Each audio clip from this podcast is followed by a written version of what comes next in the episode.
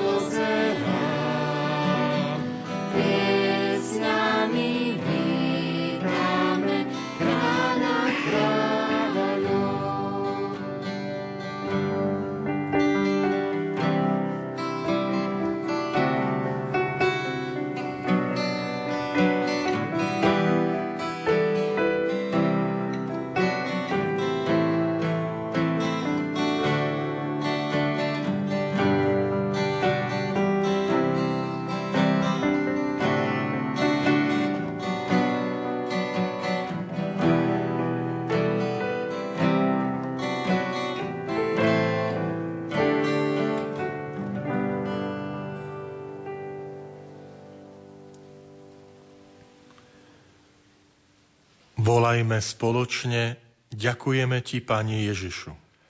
Ďakujeme Ti, Pane Ježišu. Ježišu, Ty si cesta, ktorá vedie k Otcovi. Ďakujeme Ti, Pane Ježišu. Ježišu, Ty si pravda, ktorá osvecuje ľudstvo. Ďakujeme Ti, Pane Ježišu. Ježišu, Ty si život, ktorý obnovuje celý svet. Ďakujeme Ti, Pane Ježišu. Ježišu, Ty si pravý chlieb, ktorý dáva život svetu. Ďakujeme Ti, Pane Ježišu. Ježišu, Ty si pravý nápoj, ktorý zmýva hriech ľudstva. Ďakujeme Ti, Pane Ježišu. Ľudia v zástupoch povedali Ježišovi, čo máme robiť, aby sme konali Božie skutky? Ježiš im odpovedal, Boží skutok je veriť v toho, ktorého on poslal. Povedali mu, aké znamenie urobíš, aby sme videli a uverili ti? Čo urobíš? Naši otcovia na púšti jedli manu, ako je napísané. Dal im jesť chlieb z neba. Ježiš im odvetil, veru, veru, hovorím vám, nie Mojžiš vám dal chlieb z neba, ale môj otec vám dáva pravý chlieb z neba lebo Boží chlieb je ten, ktorý zostúpil z neba a dáva svetu život. Povedali mu, pane, vždy nám dávaj taký chlieb. Ježiš im povedal, ja som chlieb života, kto prichádza ku mne, nikdy nebude hľadovať. A kto verí vo mňa, nikdy nebude žízniť. O najsladší Ježišu, ukrytý za eucharistickým závojom, Vypočuj súcitne naše pokorné prozby. Prednes ich pred trón Najvyššieho a vľúdne príjmi vrúcne túžby našich srdc. Osvieť naše mysle, posilni našu vôľu, osviež našu vytrvalosť a zapál v našich srdciach plameň svetého nadšenia, aby sme, prekonajúc svoju malosť, a zvíťaziac nad každou ťažkosťou, vedeli ti vzdať poctu, aj keď nehodnú tvojej veľkosti a majestátu, ale podobnú našim úzkostiam a našim svetým túžbám. Amen. Volajme spoločne, verná je Tvoja láska, Pane Ježišu. Verná je Tvoja láska, Pane Ježišu. Daj nášmu svetému otcovi Františkovi múdrosť, silu a prezieravosť. Verná je Tvoja láska, Pane Ježišu. Daj svojej církvi mnoho svetých služobníkov oltára. Verná je Tvoja láska, Pane Ježišu. Daj všetkým pokrsteným hlad a smet po Tvojom tele. Verná je Tvoja láska, Pane Ježišu. Daj všetkým hriešnikom túžbu po odpustení a silu konať pokánie. Verná je Tvoja láska, Pane Ježišu.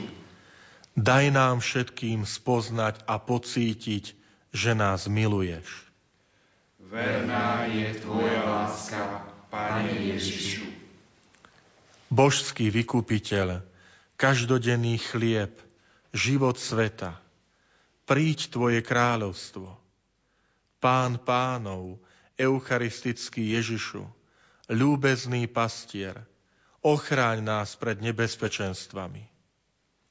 Ježišu, dobrý pastier, Ježišu, chlieb života, Ježišu, náš jediný stôl, sviatosť lásky, zachráň svoj ľud – Tešíme sa v Tebe, požehnaný Ježišu. Amen.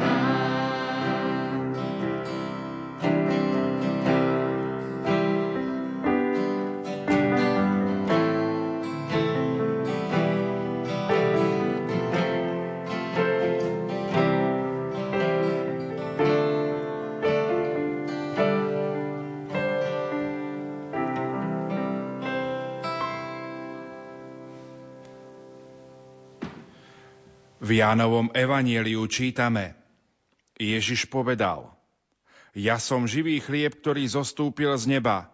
Kto bude jesť tohto chleba, bude žiť na veky. A chlieb, ktorý ja dám, je moje telo za život sveta. Ty si Kristus, syn živého Boha. Ty si zjavovateľ neviditeľného Boha, prvorodený zo všetkého stvorenia podstata každej veci. Ty si učiteľ ľudskosti. Ty si vykúpiteľ. Ty si sa narodil, zomrel si a vstal si z mŕtvych pre nás. Ty si centrum dejín a sveta. Ty si ten, kto nás pozná a miluje. Ty si náš spoločník a priateľ v našom živote. Ty si muž bolesti a nádeje. Ty si ten, ktorý má prísť a ktorý má byť jedného dňa naším sudcom a dúfame aj našou radosťou. Amen. Volajme spoločne, Pane, vyslíš nás. Pane, vyslíš nás. Silou svojho kríža odstráň každé rozdelenie a nesvornosť. Pane, vyslíš nás. Svetlom svojho slova prekonaj každý podvod a lož. Pane, vyslíš nás. Nežnosťou svojho božského srdca znič každú nenávisť a pomstu. Pane, vyslíš nás. Dobrotou svojej lásky premôž každé sebectvo a tvrdosť srdca. Pane, vyslíš nás mocou svojej tvorivej sily poraz každé násilie proti ľudskému životu. Pane, vyslíš nás.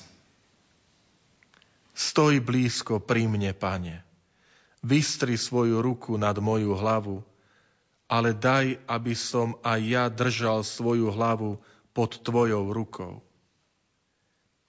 Príjmi ma takého, aký som, s mojimi chybami, s mojimi hriechmi, ale daj mi stať sa takým, po akom ty túžiš, akým aj ja túžim byť. Amen. Pane Ježišu, Ty si vylial svoju krv na kríži na záchranu nás i celého sveta. Voláme k Tebe, Ježišu kráľ lásky, vyslíš nás. Ježišu kráľ lásky, vyslíš nás. Prosíme ťa za nášho svätého otca Františka, za našich biskupov, kňazov a diakonov, aby v horlivosti slúžili Božiemu ľudu. Ježišu, kráľ lásky, vyslíš nás. Prosíme ťa za tých, ktorí spravujú našu vlast, naše mestá a obce, aby vždy pamätali na spoločné dobro a zachovávanie spravodlivosti pre všetkých. Ježišu, kráľ lásky, vyslíš nás. Prosíme ťa za tých, ktorí tieto dni prežívajú v chorobe, samote a úzkostiach. Buď im útechou a posilou. Ježišu, kráľ lásky, vyslíš nás. Prosíme ťa za lekárov, sestry a dobrovoľníkov. Posilňuj ich na duchu i na tele. Ježišu, kráľ lásky, vyslíš nás. Prosíme ťa za našich zomrelých, príjmi ich do svojho nebeského kráľovstva. Ježišu, kráľ lásky, vyslíš nás. Prosíme ťa za seba samých. Neopúšťaj nás v týchto chvíľach skúšky, ale vysloboď nás od každého zla. Ježišu, kráľ lásky, vyslíš nás. Pane Ježišu, kráľ na kríži, s dôverou v Tvoju nekonečnú lásku predkladáme tieto svoje prozby. Vypočuj nás pokorne prosiacich o Tvoje milosrdenstvo, lebo Ty žiješ a kráľuješ na veky vekov. Amen.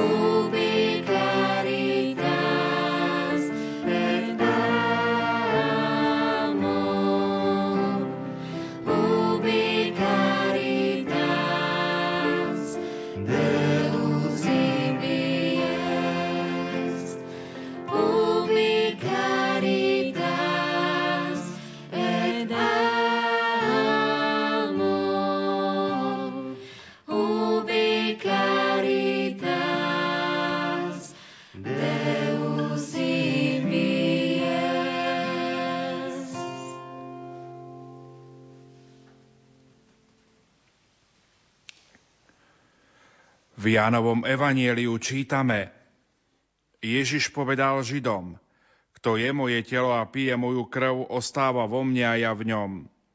Ako mňa poslal živý otec a ja žijem z oca, aj ten, čo mňa je, bude žiť zo mňa. Kristové slova a konanie pri poslednej večeri tvoria jadro kresťanského liturgického slávenia. Eucharistická modlitba umožňuje účasť na Ježišovom konaní pri poslednej večeri a rozdávanie premenených darov. No táto liturgická úroveň nie je svojbytná. Má zmysel len preto, že sa obracia k reálnemu dianiu a k tomu, čo je vo svojej podstate väčšine pretrvávajúcou realitou. Inak by bola menou bez krytia, bez obsahu. V skutočnosti mohol pán označiť svoje telo za obetované len preto, lebo sa skutočne obetoval. Krv vyliatu za mnohých mohol ponúknuť v novom kalichu len preto, že ju skutočne prelial. Jeho telo nie je napokon trvalo mŕtvým telom nejakého zosnulého a krv nie je bezduchým prvkom života.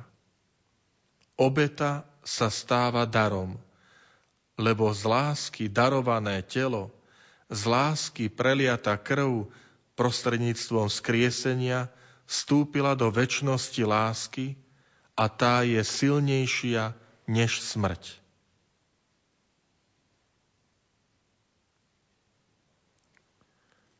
Ako dvaja učeníci Evanielia úpenlivo ťa prosíme, Pane Ježišu, zostaň s nami.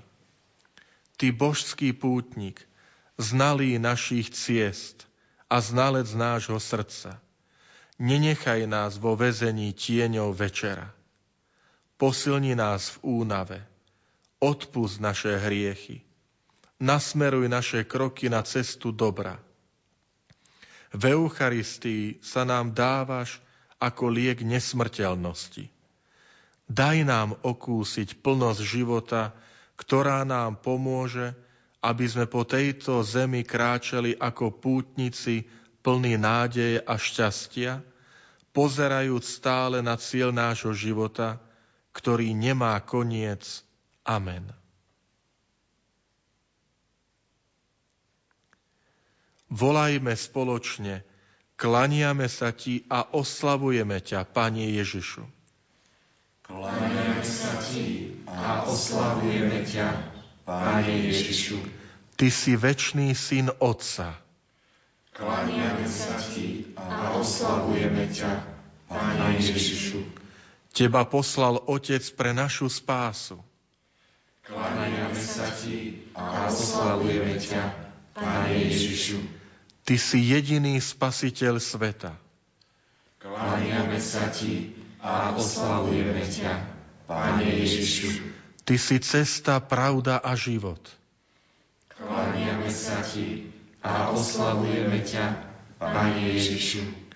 Ty si ten živý chlieb, ktorý zostúpil z neba. Kláňame sa Ti a oslavujeme ťa, Pane Ježišu.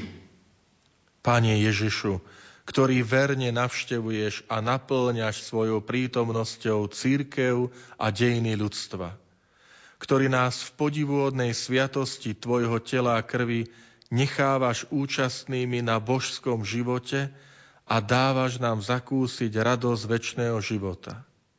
Klaniame sa Ti a oslavujeme ťa. Sklonený pred Tebou, prameňom a láskou života, reálne prítomným a žijúcim medzi nami ťa prosíme v očakávaní žitia v Tebe, žitia v spoločenstve Blaženej Trojice. Amen.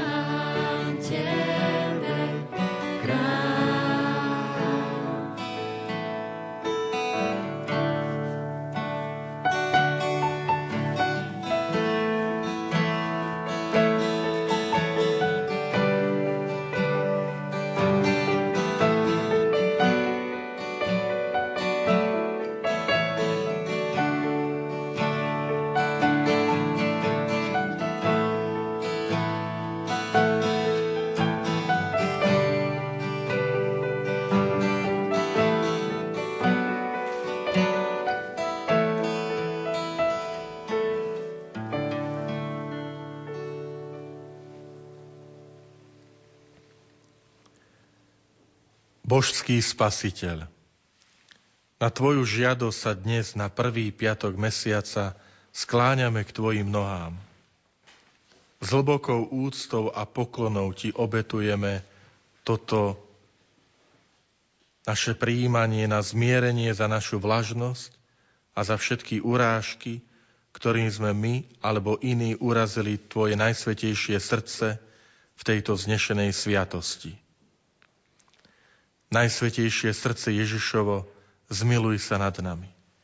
Najsvetejšie srdce Ježišovo, zmiluj sa nad nami.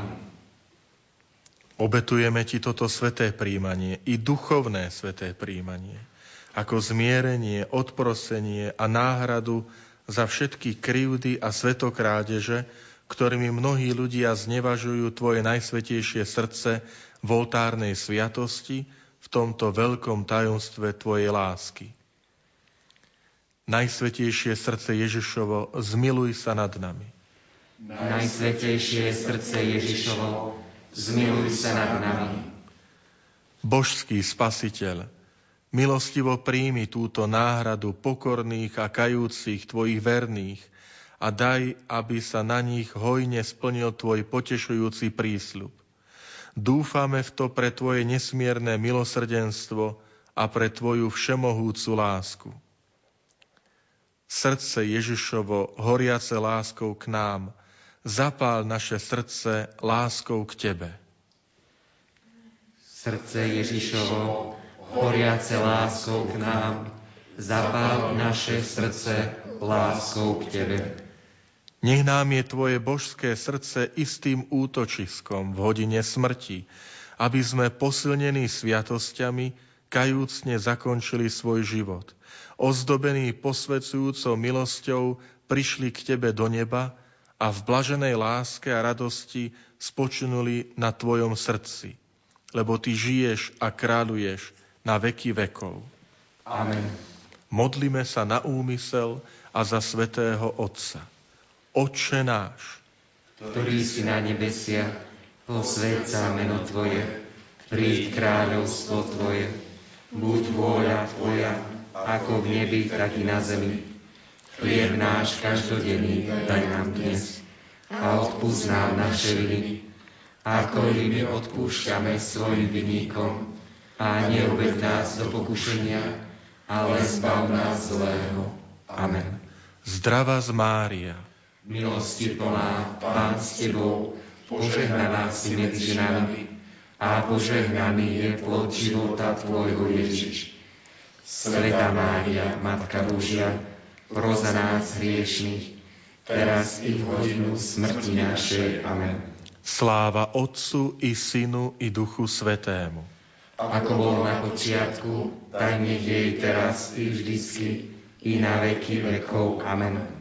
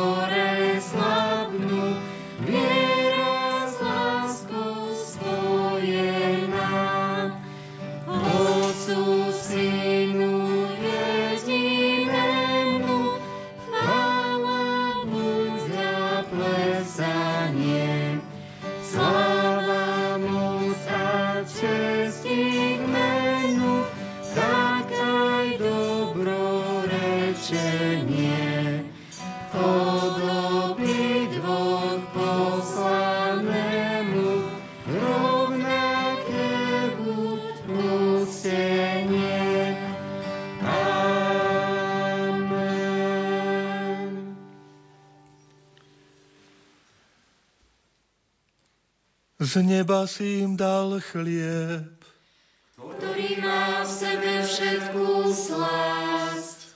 Modlíme sa. Pane Ježišu, vo vznešenej oltárnej sviatosti, zanechal si nám pamiatku svojou mučenia a zmrtvých stania. Prosíme ťa, pomáhaj nám uctívať tajomstvo Tvojho tela a krvi s takou vierou a láskou, aby sme vždy pociťovali účinky Tvojho vykupiteľského diela, lebo Ty žiješ a kráľuješ na veky vekov. Amen.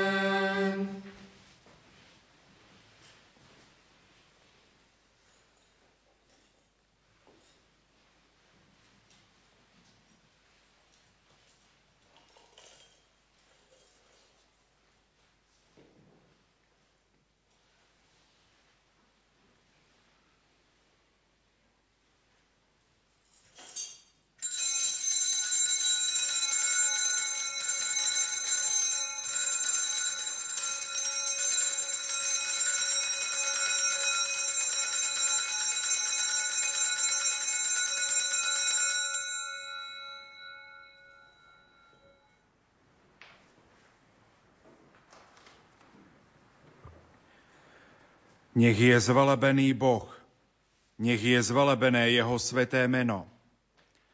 Nech je zvelebený Ježiš Kristus, pravý Boh a pravý človek. Nech je zvelebené meno Ježišovo. Nech je zvelebené Jeho najsvetejšie srdce. Nech je zvelebená Jeho predrahá krv. Nech je zvelebený Ježiš v najsvetejšej oltárnej sviatosti. Nech je zvelebený Tešiteľ Duch Svetý. Nech je zvelebená Svetá Božia Matka Mária.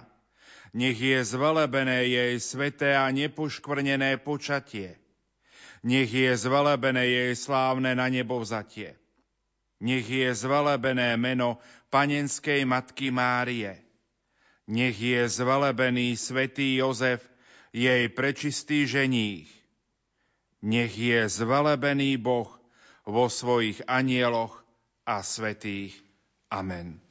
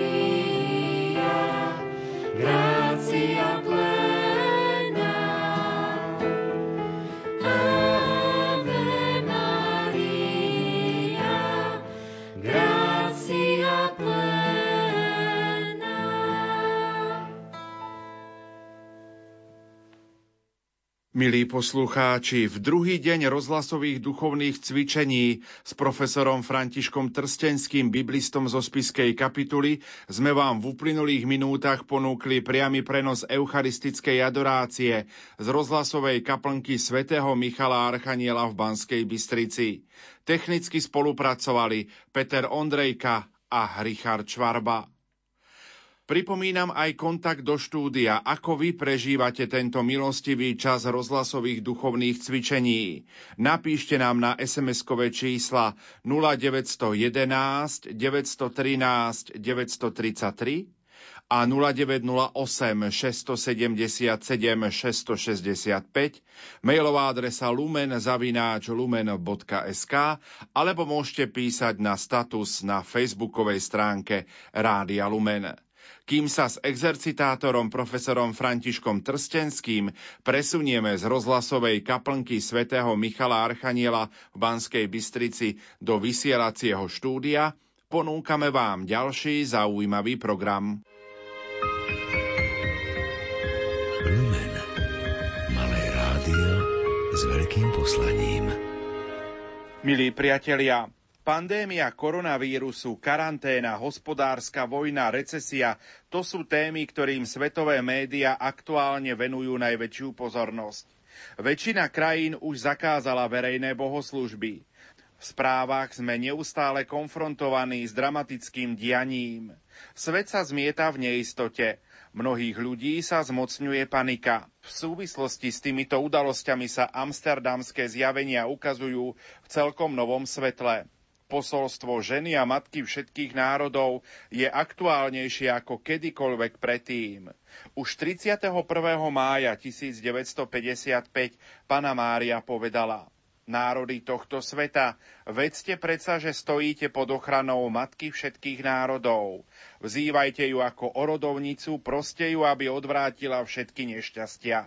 Proste ju, aby z tohto sveta vyhnala skazu. Zo skazy pochádzajú nešťastia, zo skazy pochádzajú vojny. Aby ste sa o cirkevne schválených zjaveniach Matky všetkých národov dozvedeli viac, vypočujte si nasledovný príspevok, ktorý nám poslali sestry z rodiny Pany Márie.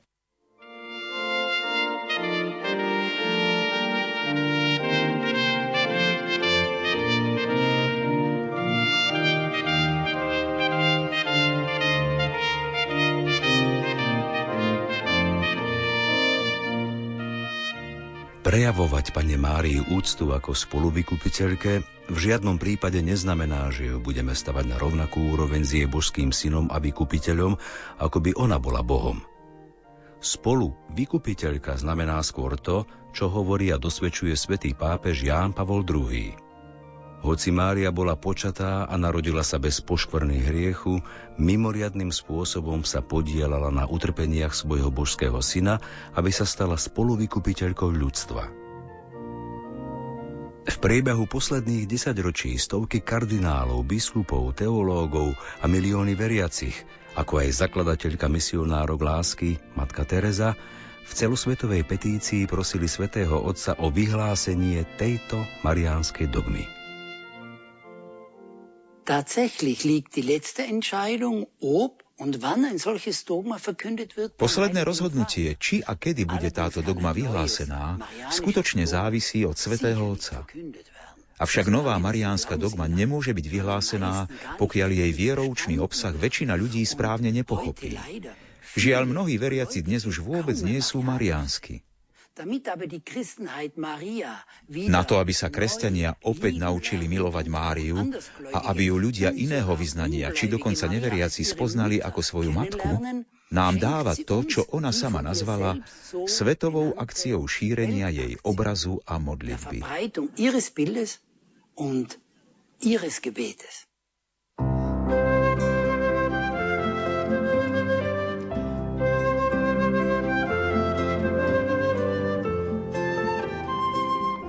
Aby všetci ľudia dobrej vôle mohli aj konkrétne prispieť k príprave dogmy a k svetovému mieru, Matka všetkých národov nás prosí o šírenie jej modlitby a obrazu. Tejto činnosti sama dáva meno. Nazývajú veľkou svetovou akciou a dokonca dielom vykúpenia a pokoja. Vizionárka videla túto svetovú akciu v nádhernom obraze miliárd snehových vločiek. Tak ako snehové vločky poletujú svetom, tak sa modlitba a obraz rozšíria po celom svete a vniknú do srdc všetkých národov. Tak ako sa na zemi rozpúšťa sneh, tak príde ovocie, duch do srdc všetkých ľudí, ktorí sa budú každý deň modliť túto modlitbu.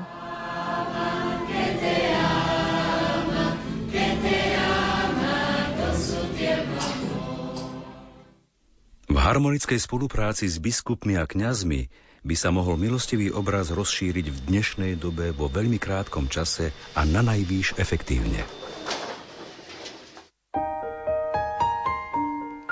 Táto akcia sa netýka jednej krajiny. Táto akcia je pre všetky národy. Všetci na ňu majú právo. Uistujem ťa, že svet sa zmení. V mnohých krajinách sa veriaci starajú o to, aby putovný obraz Matky všetkých národov zavítal na kratšiu alebo dlhšiu návštevu do rodín či modlitbových skupín, do farností a kláštorov, škôl, nemocníc, starobincov, ba aj väzníc.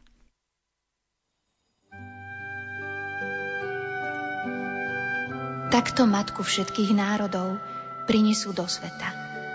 Z mesta do mesta, z krajiny do krajiny. Jednoduchá modlitba vytvorí jedno spoločenstvo. Tak pomôž všetkými svojimi prostriedkami a staraj sa o šírenie, každý svojim vlastným spôsobom.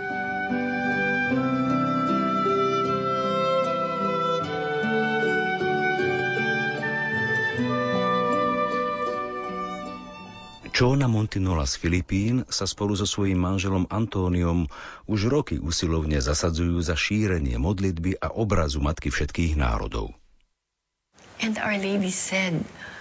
Panna Mária povedala, táto modlitba je predsa taká krátka a všetci majú na ňu právo. Odkedy sme túto modlitbu spoznali, Cítime, že je našou povinnosťou darovať ju aj druhým. Preto v našej krajine navštevujeme mnohé miesta. Jednoducho veríme Pane Márii. Podobne môže spolupracovať každý jeden z nás, dokonca aj deti.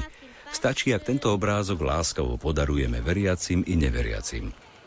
Výzva Matky všetkých národov zapojiť sa platí pre nás všetkých. Vďaka Amálii Farach a jej cére Monike Speru sa obrázok s modlitbou dostal do škôl, kláštorov a chudobných štvrtí. Monika má pri sebe obrázky aj na cestách. Želanie Panny Márie som vzala doslovne. Každý, kto pozná toto posolstvo, ho má aj šíriť. Keďže som cítila zodpovednosť, dala som vytlačiť obrázky s modlitbou, aby toto posolstvo spoznalo čo najviac ľudí. Snažím sa mať obrázky vždy pri sebe. Sú neodmysliteľnou súčasťou mojej batožiny. Príležitosť rozdávať obrázky s modlitbou sa naskytne každý deň, kamkoľvek idem.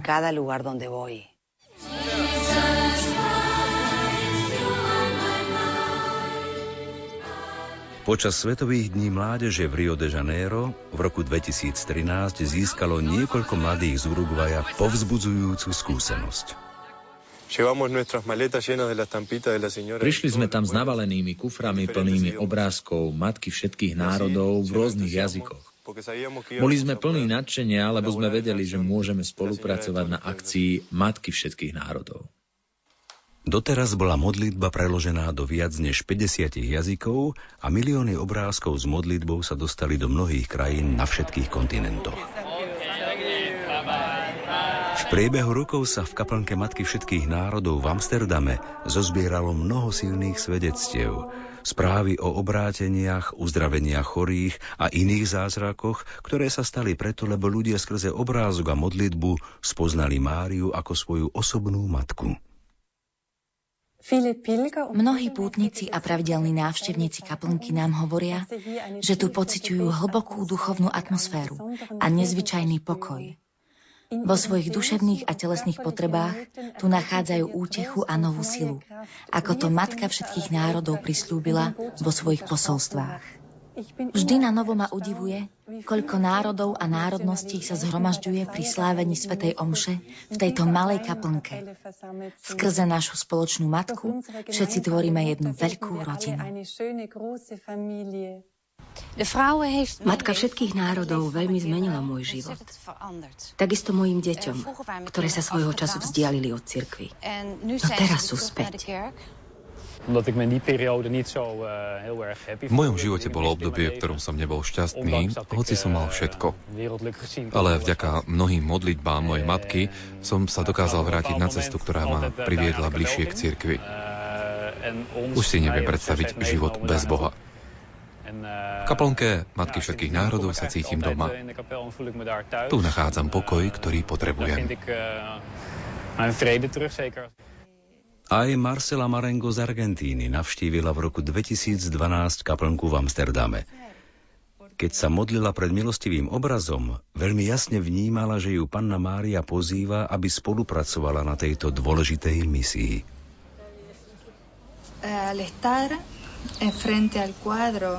Keď som sa raz modlila pred obrazom, cítila som, ako by ma panna Mária navštívila.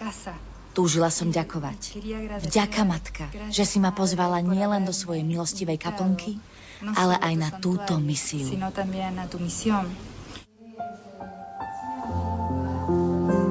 Šírenie nech sa uskutočňuje prostredníctvom kláštorov, uprostred duchovenstva medzi všetkými národmi.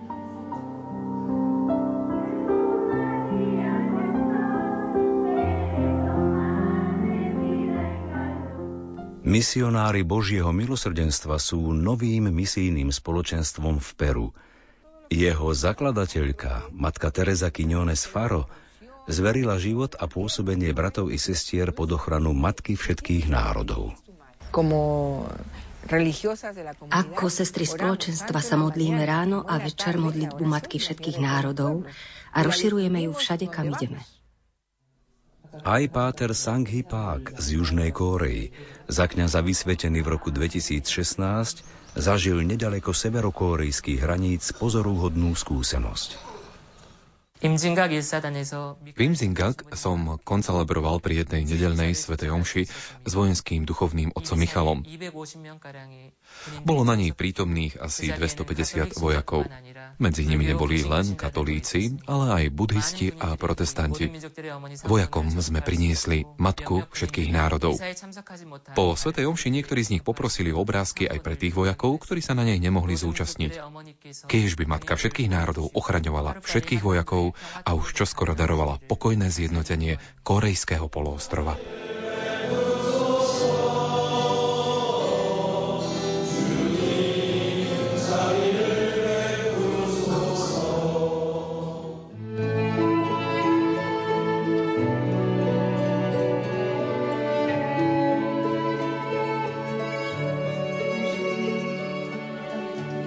Kto dlhšie rozjíma nad amsterdamským milostivým obrazom, pochopí, že Matka všetkých národov vedie ľudstvo späť ku krížu, k vrcholu lásky. Týmto spôsobom nám pripomína vykupiteľskú hodnotu utrpenia neseného s láskou. Keď počúvame o katastrofách alebo vojnách, hrôzach a násilí, o hlade a epidémiách, neraz si kladieme otázku – ako môže Boh niečo také dopustiť? Gott ist Liebe. Nie könnte er wollen, dass seine Geschöpfe leiden. Boh je láska. Nikdy by nemohol chcieť, aby jeho stvorenia trpeli. To by úplne protirečilo jeho podstate. Utrpenie a smrť majú svoj pôvod v hriechu, v slobodnom a bezohľadnom odvrátení sa stvorenia od svojho stvoriteľa. Tým sa človek oddelil od zdroja vlastného šťastia a vrhol sa do nevysloviteľnej bolesti a utrpenia, čoho posledným následkom bola smrť. Tak ako Boh nikdy nechcel hriech, tak nechcel ani jeho následky, utrpenie a smrť. Boh je však vykupujúcim Bohom, ktorý všetko nebožské dokáže premeniť skrze svoju milosrdnú lásku. Veď tým, že Boho človek ako vykupiteľ vzal celé utrpenie a smrť na seba, zboštil ich a premenil svojou nekonečnou láskou na utrpenie z lásky, na smrť z lásky. Týmto učinil utrpenie a smrť nekonečne cennými a porazil hriech a moc Satana.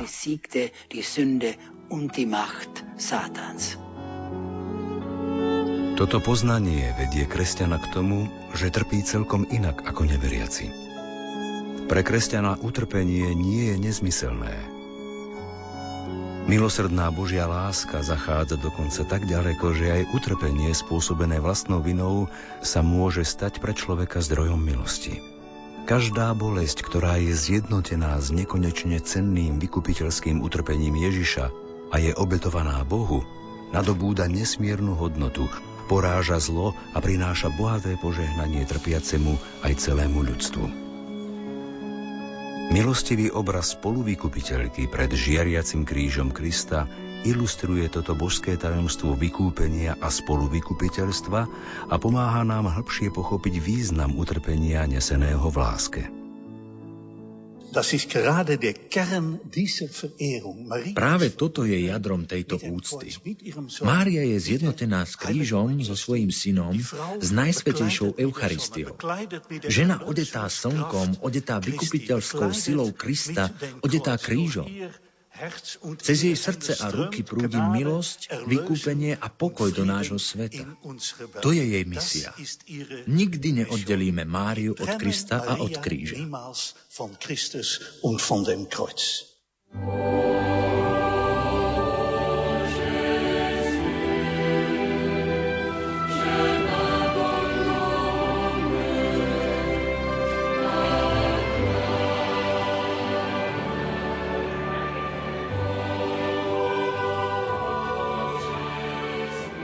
Pochopte dobre tieto moje slová, keď hovorím Starajte sa o to, aby sa každý rok okolo tohto trónu pri tomto obraze zhromažďovali národy.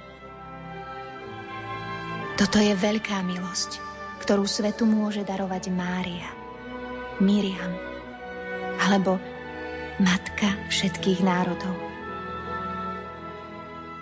Tisícky veriacich plnia toto výslovné želanie Panny Márie aj tým, že každoročne prichádzajú na modlitbové dni k úcte Matky všetkých národov.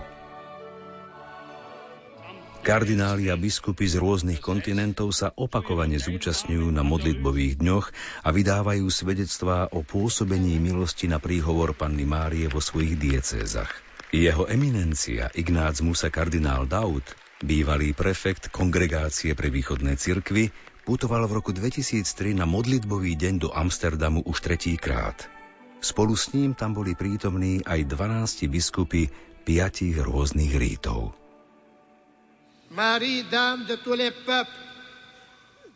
Mária, matka všetkých národov, zbúraj deliaci múr medzi národmi. Mária, matka všetkých národov, znič nenávisť, ktorá delí národy. Mária, matka všetkých národov, vlož do srdc všetkých národov semeno odpustenia, zmierenia, lásky. Jeho eminencia Joachim, kardinál Meissner, bol na modlitbových dňoch v Nemecku viackrát prítomný ako hlavný celebrant a kazateľ. Spolu s monsignorom Jozefom Pintom, amsterdamským biskupom a s tisíckami veriacich si každý rok obnovil zasvetenie nepoškvrnenému srdcu Panny Márie pred obrazom Matky všetkých národov.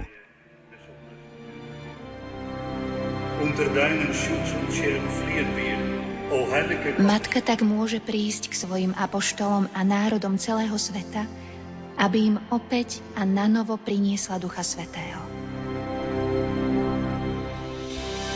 Matka všetkých národov môže darovať a daruje milosť, vykúpenie a pokoj všetkým národom tohto sveta, ktoré ju o to budú prosiť. Vy všetci však máte priniesť Matku všetkých národov do celého sveta.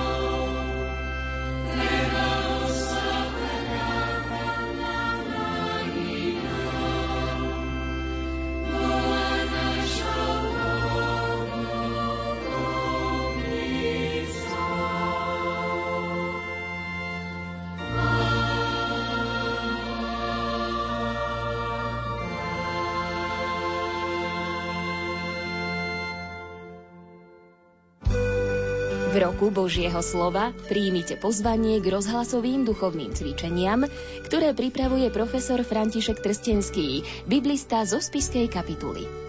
Téma duchovných cvičení bude veľmi jednoduchá.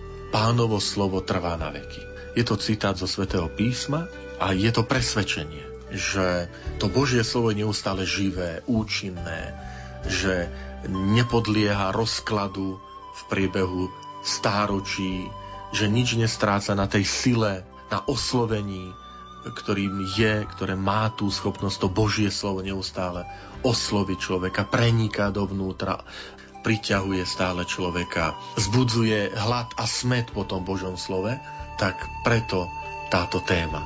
Pánovo slovo trvá na veky.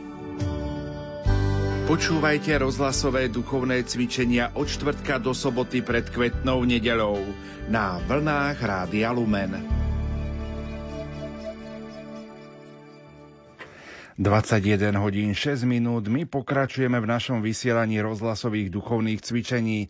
Opäť sme vo vysielacom štúdiu a pre vás vysielajú majster zvuku Richard Švarba, moderátor Pavol Jurčak a spolu so mňou je v štúdiu aj profesor František Trstenský, biblista zo Spiskej kapituly.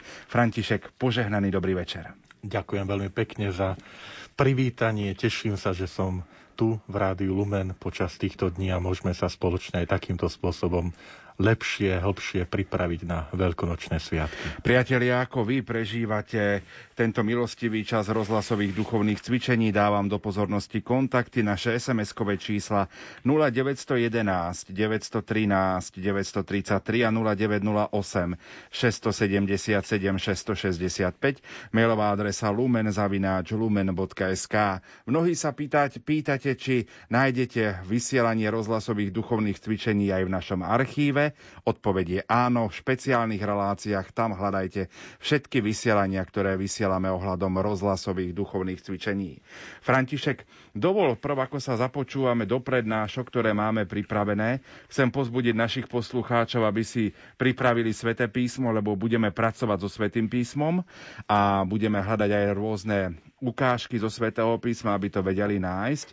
Možno na úvod, čomu sa budeme venovať v dnešných prednáškach, ak by si mohol tak zhrnúť? Chcem ponúknuť niektoré pohľady biblických textov a ich prepojenie na, na súčasnú situáciu, na náš život. Teda bude to taká akási mozaika niektorých príbehov biblických, čo nám oni môžu ponúknuť pre náš duchovný život. A trošku je taký návod, že ako čítať to sväté písmo, ako s ním pracovať, ako klásť a nebáť sa klásť e, Božiemu slovu aj otázky, čo to pre mňa znamená, čo mi tým prečítaným úrikom chceš, Bože, odkázať, povedať a usilovať sa o tú aplikáciu. Takže konkrétne príklady, zameral som sa na evaníliové texty, začínam tým, čo je známe, aj kvôli tomu, že aby nám to bolo bližšie, aby nám to bolo zrozumiteľnejšie, aby sme mali z toho úžitok taký duchovný. Poďme trošku aj k vašim SMS-kám a vašim mailom, ktoré prichádzajú do štúdia. Píše poslucháčka Mária. Pán Boh odplať Rádiu Lumen aj pánu profesorovi Trstenskému za duchovné cvičenia. V tomto roku sú pre nás ako ranný dáž na vyprahnutú zem. Mňa zaujala práve tá vyprahnutá zem, púš, po ktorej Izraeliti 40 rokov putovali, teda 40 rokov karantény. Počas tohto putovania sa odohrávali rôzne udalosti a v súčasnej dobe našej karantény mi to pripomína, že prežívame podobné situácie. Vyvolený ľud sa dal s nádejou na cestu, že sa čoskoro dostanú do zaslúbenej zeme. Ale nebolo to tak. Ľud, tak ako dnes, my prechádzali rôznymi fázami. Načenie vystriedala únava, strach o budúcnosť, došli zásoby, smet, pochovávali svojich mŕtvych, zbúrili sa proti Mojžišovi, proti Bohu, dostávali aj nepravdivé informácie. Mne tento ich príbeh veľmi pripomína súčasnú situáciu ľudstva, ale aj situáciu malých spoločenstiev, rodiny. Aj tu prechádzame rôzne etapy, rôzne emócie, zbúry, nádej. Môže nám tento príbeh biblických Izraelitov ponúknuť nejaké východisko pre súčasnosť? Ďakujem za odpoveď poslucháčka Mária. Najskôr trošku taký širší pohľad na čítanie svätého písma. My môžeme a čítame sväté písmo aj z toho pohľadu, že vidíme situácie konkrétne, ktoré ľudia prežívali pred 2000 a viac rokmi, keď vznikalo Sveté písmo, ktoré sú totožné so situáciami, ktoré prežívame aj my dnes. Príde choroba, príde smrť, príde radosť. To prežívame aj my. Niekedy až identické udalosti. Ale potom máme udalosti alebo príbehy biblické, ktoré nedajú sa úplne stotožniť s tým, čo ľudstvo žije ďalej od 2000 rokov, dneska píše rok 2020. To znamená, nemôžeme nájsť úplne identické, presné tie situácie, pretože život je pestrý, život je bohatý na udalosti a to, čo my zažívame dnes, ľudia nepoznali pred niekoľkými rokmi, desiatročiami, storočiami. Ale to, čo je rovnaké, a preto čítame Božie slovo, je tá hodnotová orientácia. Že hoci sa ne, nestýkal, nestretával ten biblický človek s tou istou udalosťou, ako my dnes. Napríklad, poviem zjednodušene, prepustili ma zo zamestnania, hej, takto možno identicky to možno nenájdeme, ale hodnotovú situáciu, ako sa zachovať, keď príde isté, istá e, nešťastie, istá náročná situácia, to nám Božie slovo ponúka. Preto to spomínam, aby sme nie vždy sa dá nájsť presne ako cez kopirák e, biblickú udalosť, aby ona takto sedela aj na tú udalosť, ktorú prežívame my, ale hodnotové zameranie, odkaz je rovnaký. A teraz idem k tej konkrétnej otázke, že v čom môže byť, či je tam to, tá nádej, či je ten e, isté riešenie, východisko pre súčasnosť z, to, z tohto 40-ročného putovania púšťou. Áno. Tá kniha Exodus, hlavne kniha Exodus ponúka putovanie Izraelitov po púšte, ale potom aj Levitikus Numery a Deuteronomium istým spôsobom, nám hovoria, že na jednej strane je to ten národ, 40-ročné putovanie, e, áno, niekedy vzbúra rebélie, tak ako naša, naša poslucháčka to vymenovala, ale ponúka aj riešenie, samozrejme. A to riešenie je drž sa pána Boha. Izraeliti, ten odkaz je, keď sa Izraeliti držali pána Boha, tak aj v tých podmienkach toho putovania sa im vodilo dobre. Ohrozovali ich nepriatelia, výťazili, trápili hlad, smet, e, bolo im to ponúknuté, dané Bohom. Ťažkosť nastala vtedy, keď sa od Pána Boha odvrátili. A toto je riešenie. Samozrejme, tam už nie sú tie detaily také konkrétne, aby to sa zhodovalo e, s našou situáciou, ale princíp je presne ten istý. Čo robiť v tejto situácii? E, držať sa stále toho, čo nám ponúka Boh. Mať Boha na blízku. Aj takéto situácie, keď prichádzajú a my sa pýtame, chce nám Pán Boh niečo tým povedať, naznačiť, tak toto môže byť isté, istá odpoveď, že je to isté znamenie, je to isté e, pripomenutie, či sme sa od Pána Boha nezdialili až príliš, až tak, že sme si namýšľali, že to zvládneme aj bez neho. A viete, to nehovorí len Božie slovo, ale v súčasnosti to mnohí, aj odborníci z toho svetského prostredia hovoria a upozorňujú. Mali sme sa a máme sa až príliš dobre v tom zmysle, že to, ten život nás akoby tak upokojil, že vlastne nám nič nehrozí, a e, zvládneme to všetko ľudskými e, silami. Ľudstvo je tak vyspelé, že každé, každé nejaké e, skúšku hravo zvládne. Opäť sa nám treba skloniť pred, pokorne pred životom a pred jeho krehkosťou, uvedomiť si, že je darom a tak k nemu sa pristupovať. A to sú, to sú hodnoty, ktoré my nachádzame v Božom slove. Že Sveté písmo nám hovorí práve o tej krehkosti, o pominuteľnosti ľudského života a o nazeraní na život ako na dar. teda to východisko, ktoré nám ponúka Božie slovo je e, vráť sa k Bohu, k tomu, čo ti On ponúka. Buď pozornejší na Jeho hlas a všímaj si, všímaj si ten Boží hlas aj v prostredí, v ktorom žiješ.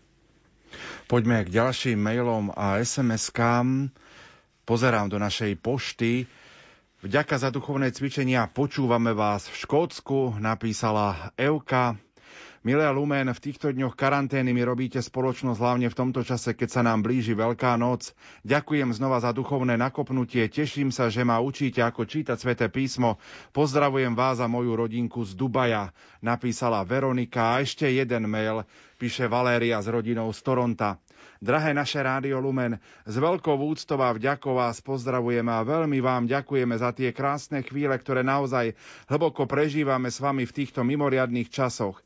Cítime, že je to veľká skúška pre nás, ktorú musíme vydržať len vďaka Božej a vašej pomoci. Zo srdca vám ďakujem, veľmi vás prosím o modlitby za našich dvoch synov, ktorí sú ďaleko od nás a kvôli práci nemohli sa v tomto čase vrátiť k nám. Úprimná vďaka vám, veľa zdravia, sily a Božieho požehnania vám všetkým vyprosujeme. Valéria s rodinou z Toronta. Tam je jedna pekná myšlienka, ktorú táto Valéria, pozdravujem srdečne do do zámoria, vyslovila, že v tomto čase skúšky. To je veľmi pekné slovo, lebo skúška v Svetom písme je čas, keď sa, má, keď sa môže človek osvedčiť. Keď môže ukázať svoju vernosť, vytrvalosť, e, takú svoju dôveru. Sveté písmo rozlišuje medzi skúškou a pokušením. Pokušenie je od zlého. Ježiš Kristus 40 dní na púšti a tam ho zlý pokúša. Ale skúška niekedy prichádza aj od Pána Boha. Stačí, keď si otvoríme knihu Genesis, 22. kapitola, a je tam príbeh obetovania Izáka, ktorý ten príbeh začína. A Boh zavolal na Abraháma, aby ho skúšal. My sa niekedy pýtame, čo to je, prečo Boh chce skúšať človeka, prečo ho testuje, čo mu nedôveruje skúška je práve tento má rozmer isté, istého osvedčenia. Ja to poviem na príklade. Keď je žiak dobre naučený, on sa naučil na, na skúšku alebo na nejakú odpoveď, tak on sa hlási na tej, v, tom, v tej triede a chce, aby ho pani učiteľka vyvolala, lebo on chce ukázať, prejaviť, pozrite, pani učiteľka, ja to viem, ovládam to a chcem, aby ste ma vyskúšali tak aj toto môže povedať, že čas skúšky je, je aj z ľudskej strany príležitosť ukázať, pane, ja ti verím, ja ti dôverujem a ty sa môžeš o tom presviečať alebo presvedčiť. Žalmista napríklad hovorí, že skúšaj ma, pane, skúmaj ma a zbadáš a spoznáš, že nie je vo mne lesti, alebo nie je vo mne niečo zlého, že preskúšaj ma ako, ako zlato v ohni. A toho vyzýva človek Pána Boha.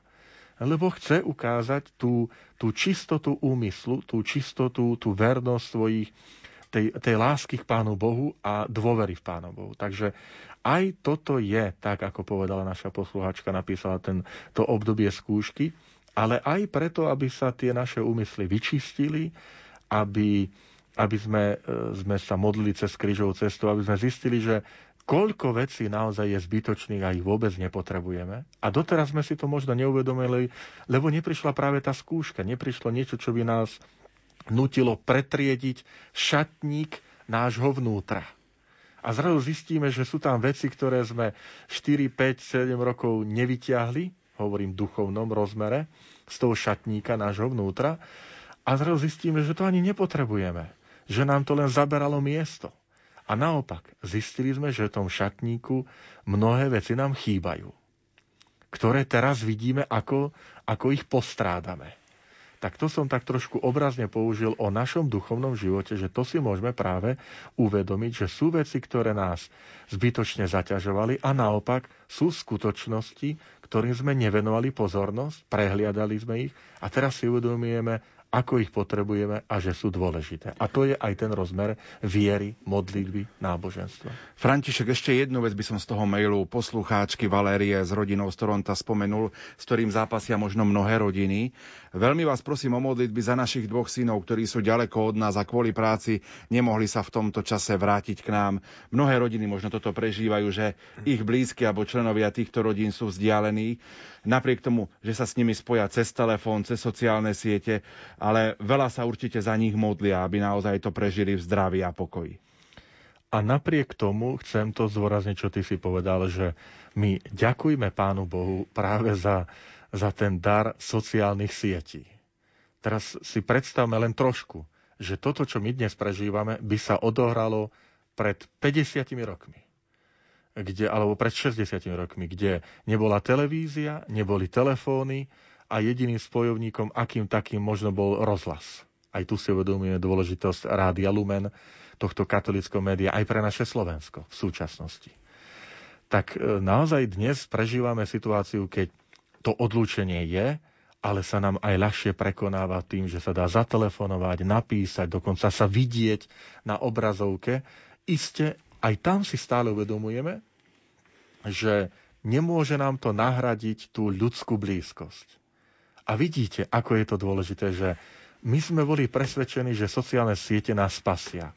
Že keď ľudia budú cestovať, ako sme to videli mladých a koľkokrát sme to kritizovali, že cestujú spolu vlakom a každý v jednom, spolu sedeli a si zatiaľ cez, cez Facebook alebo cez čo odovzdávali pozdravy a pritom stačilo sa porozprávať. Zrazu máme tieto sociálne siete stále a chýba nám ľudská blízkosť. Až teraz sme si to uvedomovali. Keď sa nemôžeme e, ku sebe priblížiť, keď sa len pozdravíme nejakým úklonom, nemôžeme si podať ruku, nemôžeme sa objať, zrazu zistíme, že že nám to chýba. Kým sme to mali, a mali sme sociálne siete, mysleli sme si, že sú všemocné stále platí tá, tá ľudskosť. Keď človek druhému, aby zostal človekom so všetkým, čo to krásne, to ľudské, to, čo, to, tá človečina k tomu patrí. Lebo tak sme stvorení na Boží obraz. A byť stvorený na Boží obraz znamená vytvárať spoločenstvo. Nie? Sveté písmo nám povie v knihe Genesis. Stvorilo ho ako muža a ženu. To je prvé spoločenstvo. Čiže preto, lebo Boh je spoločenstvo osôb a tvorí človeka na svoj obraz, táto Najsvetejšia Trojica, aby aj človek vytváral spoločenstvo. Tak, a samozrejme, modlitba, modlitba nám pomáha to posvedcovať aj, aj prekonávať ťažkosti. Pochválený buď Ježiš Kristus. No budú to smutnejšie sviatky. Nebude to ono, keď budú kostoly zatvorené, ešte, že budeme môcť aspoň na diálku, no duchovne blízko prežiť tie sviatky cez prenosy vďaka televízii a rádiám. Skúška viery. Asi bolo aj treba. Tak Bohu vďaka i vám všetkým. Požehnané sviatky všetkým na Slovensku i na svete. Smutno je za tebou, pane, píše poslucháčka Mária. Smutno na duši, keď svet zastane. Kým za tebou sme mohli, toľkokrát sa nechcelo. A teraz, tak radi by sme šli, lebo sa zotmelo. Ono to tak býva, že nevieme, kým máme. Až keď to strácame, tak cenu spoznáme. A stále veríme, i keď spíš, že si, že i keď blúdime, ty vnímaš naše sny, no v srdci zostávaš, zabudnúť sa nedá.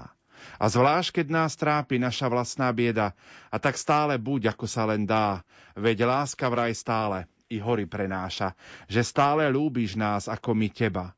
To nikdy nezmení naša vlastná bieda. Ďakujem pekne za tieto slova. Súhlasím v tom, že táto situácia je aj skúškou, nazvem to, nášho autentického kresťanstva. E, naozaj tie prvé reakcie, keď, keď boli tie verejné bohoslužby obmedzené, tak koľko hnevu a žlče aj medzi veriacimi, že čo, čo, ako to, že sa zatvárajú kostoly a zostaneme bez svetej omše a čo budeme robiť. Uh, mne sa páči uh, niektoré príklady, ako, napr- ako ten, ktorý hovorí, že v Japonsku kresťania, ak sa nemýlim, viac ako 200 rokov neslávili uh, Eucharistiu, pretože tam nesmel byť katolický kňaz. A kresťanstvo prežilo bez Eucharistia. Hej ale nie bez viery. A potom zabúda sa ešte na jeden rozmer na Slovensku, že to nie je pravda, že sa neslúžia sveté omše.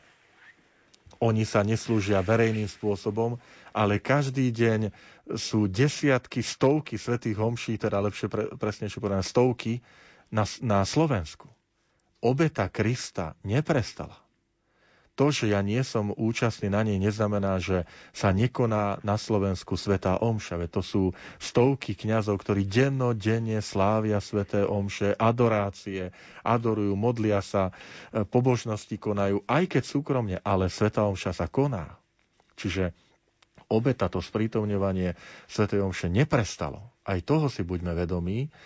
A naozaj ja to beriem aj ako isté vyčistenie našej viery, niekedy takých našich pokrivených predstav a až povier e, s tým spojené, že je to čas, keď je potrebné siahnuť, ako sa hovorí, na, na hlbinu, aj v tom našom prežívaní viery.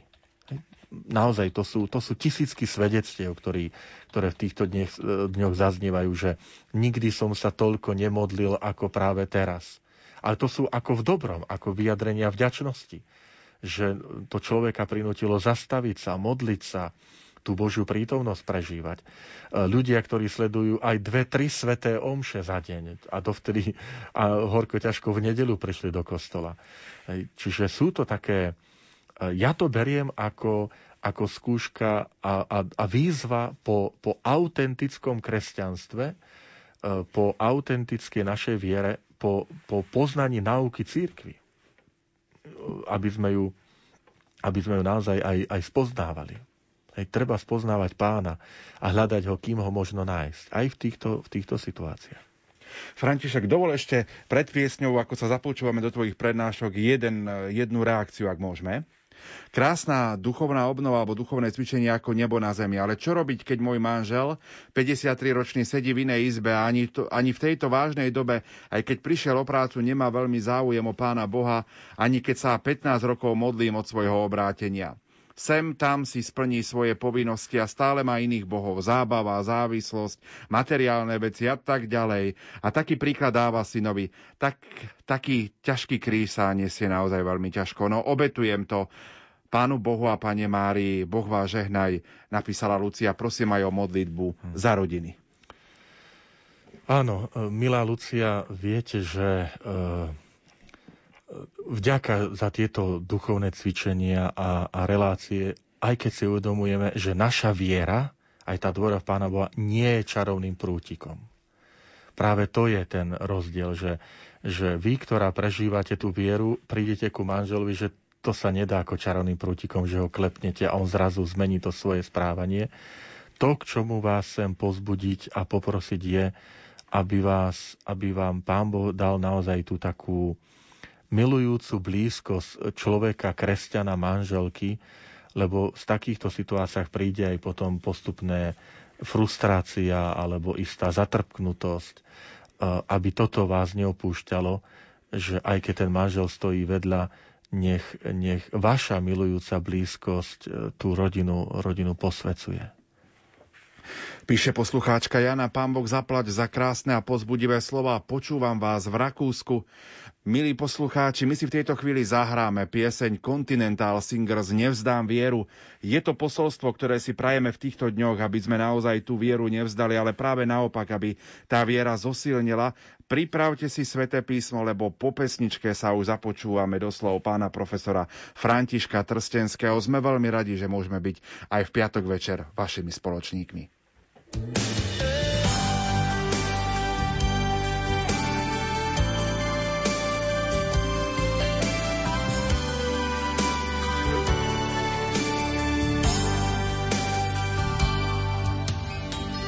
Zem dáva stále viac znamení zlých čas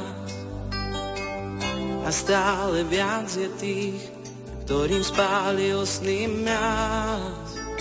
Vraj niekto práve hlása, že je tu už dnes koniec dní. Svet dusí plač a skúša nájsť, čas nad ním stráča spúšť. Nič nie je náhodou, aj keď zdá sa nám. Ja viem, že múdry pán svoje plány vždy má hoď vieme chrániť krásu, aj tak sme len tieň vlastných snov. Boh volá nás a núka nám svoj krám, svoj večný krám.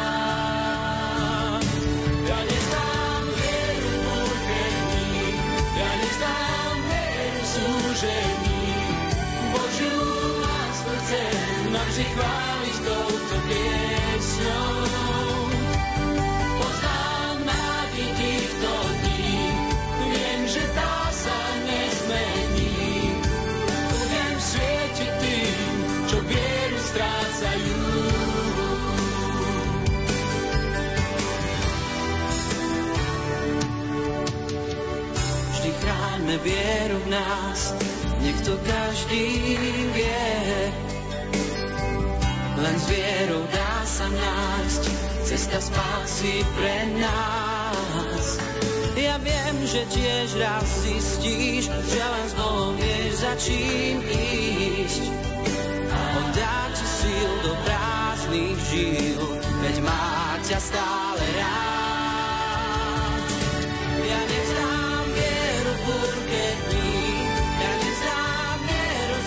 said you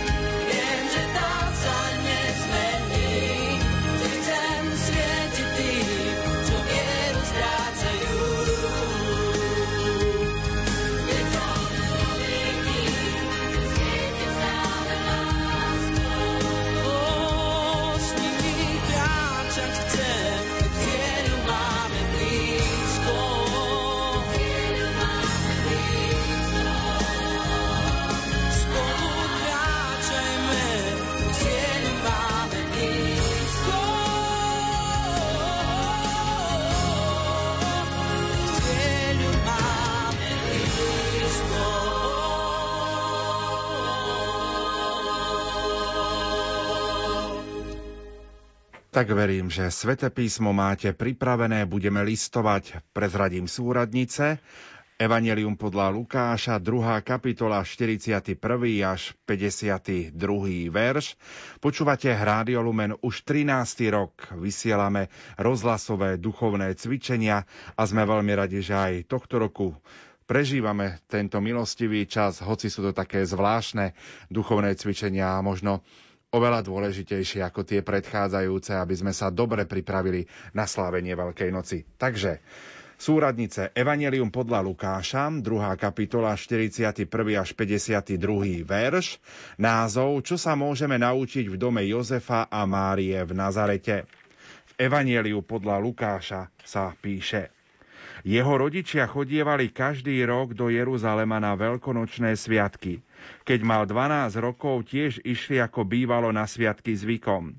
A keď sa dni slávnosti skončili a oni sa vracali domov, zostal chlapec Ježiš v Jeruzaleme, čo jeho rodičia nezbadali. Nazdávali sa, že je v sprievode. Prešli deň cesty a hľadali ho medzi príbuznými a známymi, no nenašli. Vrátili sa teda do Jeruzalema a tam ho hľadali. Po troch dňoch ho našli v chráme. Sedel medzi učiteľmi, počúval ich a kládol im otázky.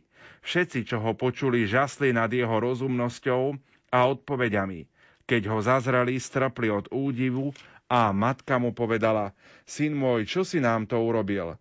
Pozri, tvoj otec i ja sme ťa s bolesťou hľadali. On im odpovedal, prečo ste ma hľadali? Nevedeli ste, že mám byť tam, kde ide o môjho otca? Ale oni nepochopili slovo, ktoré im hovoril. Potom sa s nimi vrátil do Nazareta a bol im poslušný.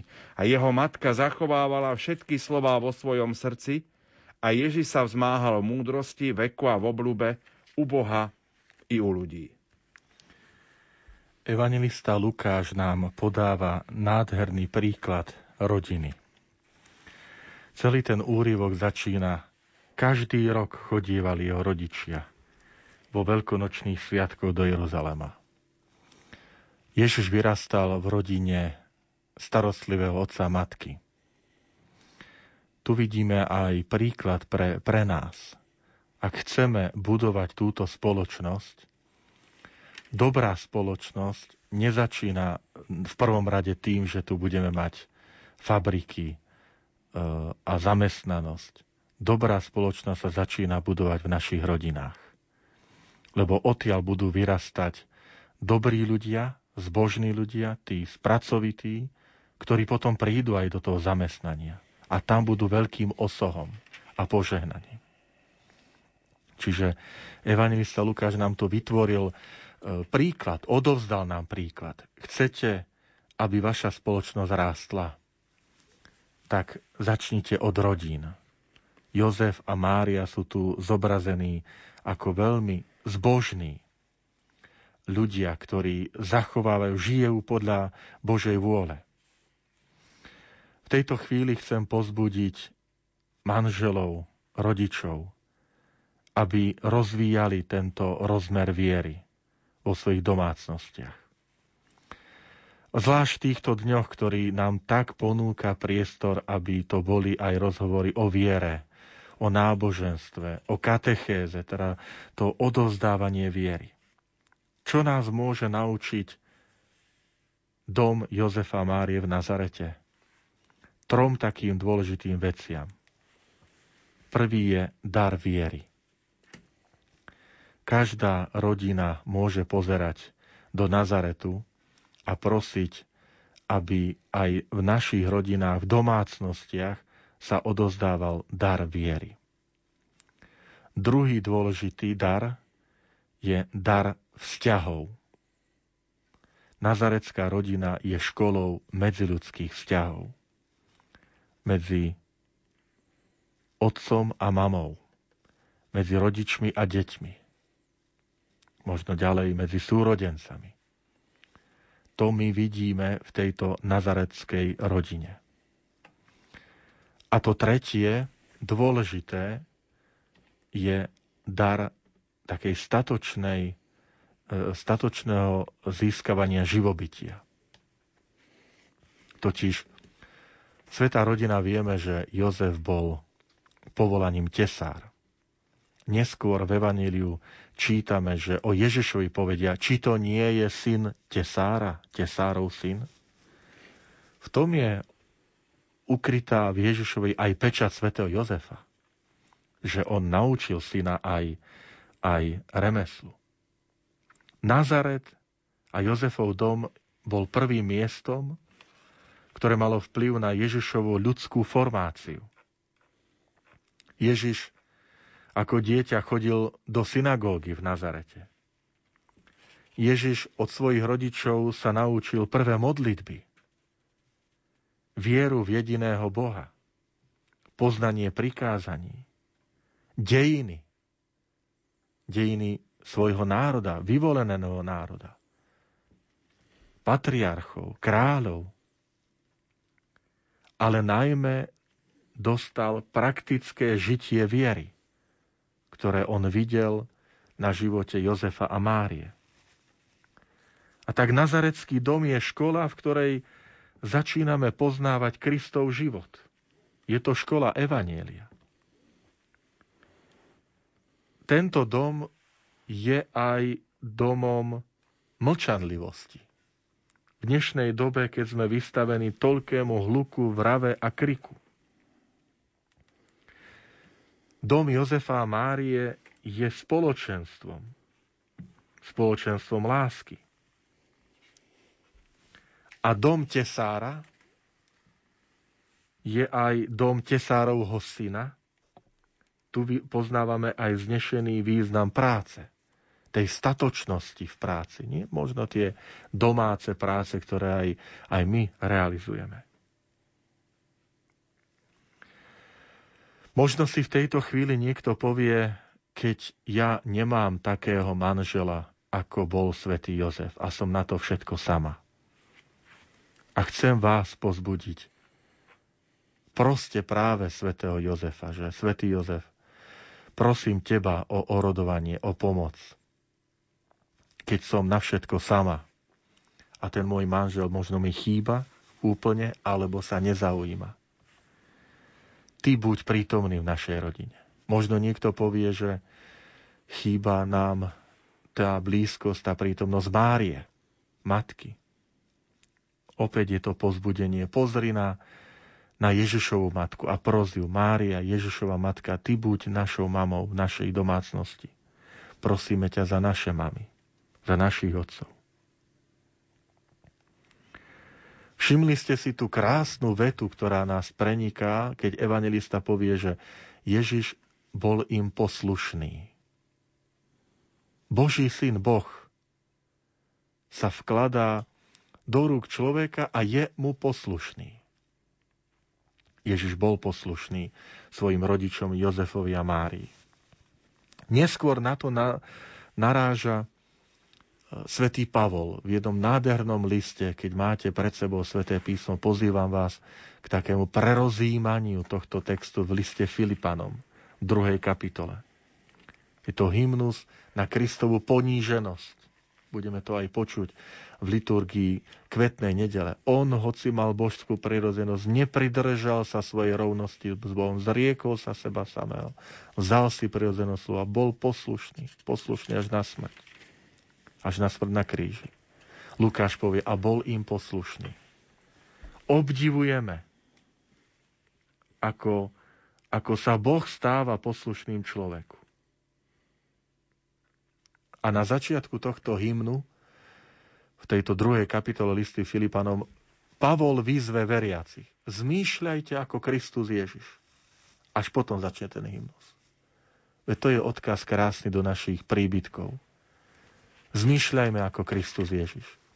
Keď ti lezie manžel, manželka, deti na nervy. Keď nám hrozí ponorková choroba. Keď sa pýtame, kedy to už skončí. Či to už skončí. Alebo prežívame chvíle úzkosti, bolesti. Tak Pavol nám hovorí, zmýšľajte ako Kristus Ježiš. Pavol, Božie slovo nám hovorí, pozri do, pozri do nazareckej rodiny do domu Jozefa a Márie. Čo tam vidíš? A čo tam vidíš, to, to prenášaj do tvojej, do tvojej rodiny, do tvojho domu. Milí bratia a sestry, tak veľmi si želajme, aby každý slovenský dom, domácnosť sa premienila podľa vzoru Jozefa a Márie v Nazarete. Aby aj toto boli naše slovenské nazarecké domovy, domy. A ešte jednu takú spomienku, trošku vyššie od, od terajšej baziliky zvestovania v Nazarete, kde sa uchováva spomienka na zvestovanie pána, na ako sa Boh stal človekom. Stojí tak v tieni veľmi jednoduchý a pekný kostol svätého Jozefa. Postavený na mieste, kde stal Jozefov dom, kde Ježiš vyrástol. Tam nájdeme aj tie slova. A bol im poslušný. Tam sa napísané je, že a tu im bol poslušný. Na bočnej, na bočnej malbe tohto kostolíka je obraz, ktorý mám veľmi rád. Obraz zomierajúceho Jozefa, pri ktorom stojí jeho pozemský syn, v prenesenom význame, Jozef je pestún pána Ježiša, Ježiš a jeho manželka. Manželka Mária a teda tá, ktorá je matkou Božieho syna. Tento obraz je nádherný v tom, že vystihuje to, čo by sme si mohli povedať, čo si viac želať, pane. Kiež by som aj ja a každý z nás mohli prežívať život a odchádzať z tohto sveta v takej istej spoločnosti, ako mal svätý Jozef. Čiže toto, toto sú niektoré také myšlienky, e, čo nás môže učiť dom Jozefa a Márie. Nech nám nazarecká rodina pripomína. Isté je to ideál. Niekedy ten ľudský život prináša ťažkosti a my si ich uvedomujeme. Ale ideál, ktorý je, ktorý je vznešený, ktorý je krásny, ktorý je pozdvihujúci. Tri dary, ktoré nám ponúka nazarecká rodina, ktoré môžeme my rozvíjať, pestovať. Dar viery, dar vzťahov a dar práce. Vždy s prozbou zmyšľajme ako Kristus Ježiš.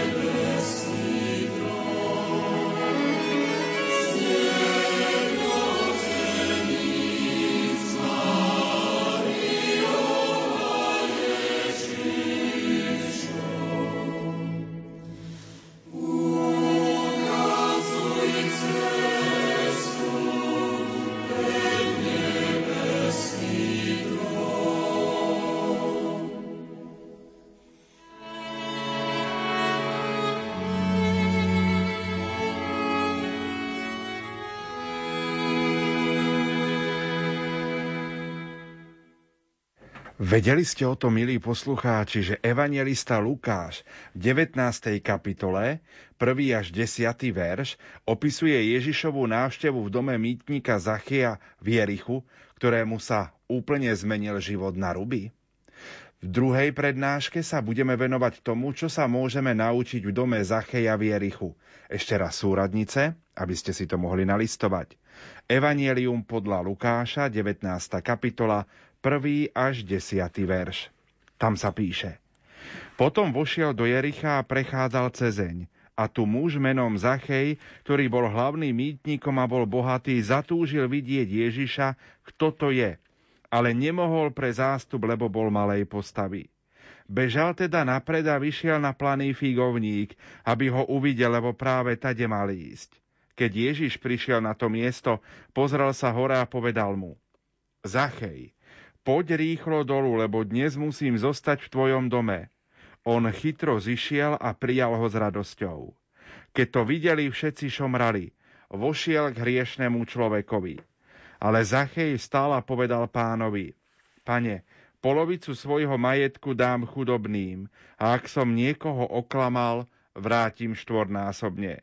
Ježiš mu povedal, dnes prišla spása do tohto domu, veď aj on je Abrahámovým synom, lebo syn človeka prišiel hľadať a zachrániť, čo sa stratilo.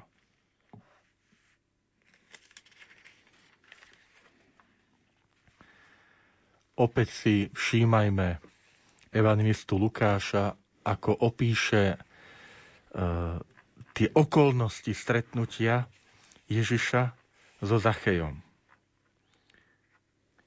v úvode hovorí, bol tam človek menom Zachej, ktorý túžil vidieť Ježiša. Túžiť vidieť Ježiša. A to hovoríme o e, mýtnikovi, riešnikovi, ktorý túži vidieť Ježiša. Máme my v sebe túto túžbu? Pane, ja túžim ťa vidieť. Pamätajme, to, je, to sú slova, s ktorými sa obrátil na pána Boha Mojžiš v starom zákone. Chcem vidieť tvoju tvár, túžim ťa vidieť. A Boh mu povedal, nemôžeš ma vidieť a zostať nažive. Tak mu dovolí iba ten príbeh 33. kapitole Exodus, 34. potom, že len tak odzadu môže vidieť slávu pánovu, ktorá prechádza. Tu je úplne iná situácia. Lebo Ježiš je viditeľnou tvárou Otca. A Zachej má tú túžbu vidieť ho. Vylezie kvôli tej túžbe na strom. Čo všetko sme ochotní obetovať, aby sme videli Ježiša? Bol malej postavy. Beží napred. Je vynaliezavý. Kiež by nám nechybala táto vynaliezavosť aj v týchto dňoch vynaliezavosť stretnúť Ježiša, stretnúť sa s ním. Aby sme neboli len takí, že nedá sa. Aké ľahké povedať, kostoly sú zavreté, nie sú sveté omše, nedá sa. Nejdem sa modliť, nechodím do kostola. O Zachejovi evangelista povie, bol malej postavy, mal zlú povesť a napriek tomu hľadal spôsob, lebo túžil vidieť Ježiša. Boh ide vždy upr- oproti tejto túžbe človeka. Boh je vždy ten, ktorý hľadá človeka, hľadá každého, kto ho chce vidieť, kto ho chce stretnúť. A ten planý figovník akoby trošku odrážal aj tú situáciu Zacheja. Aj on bol vyschnutý.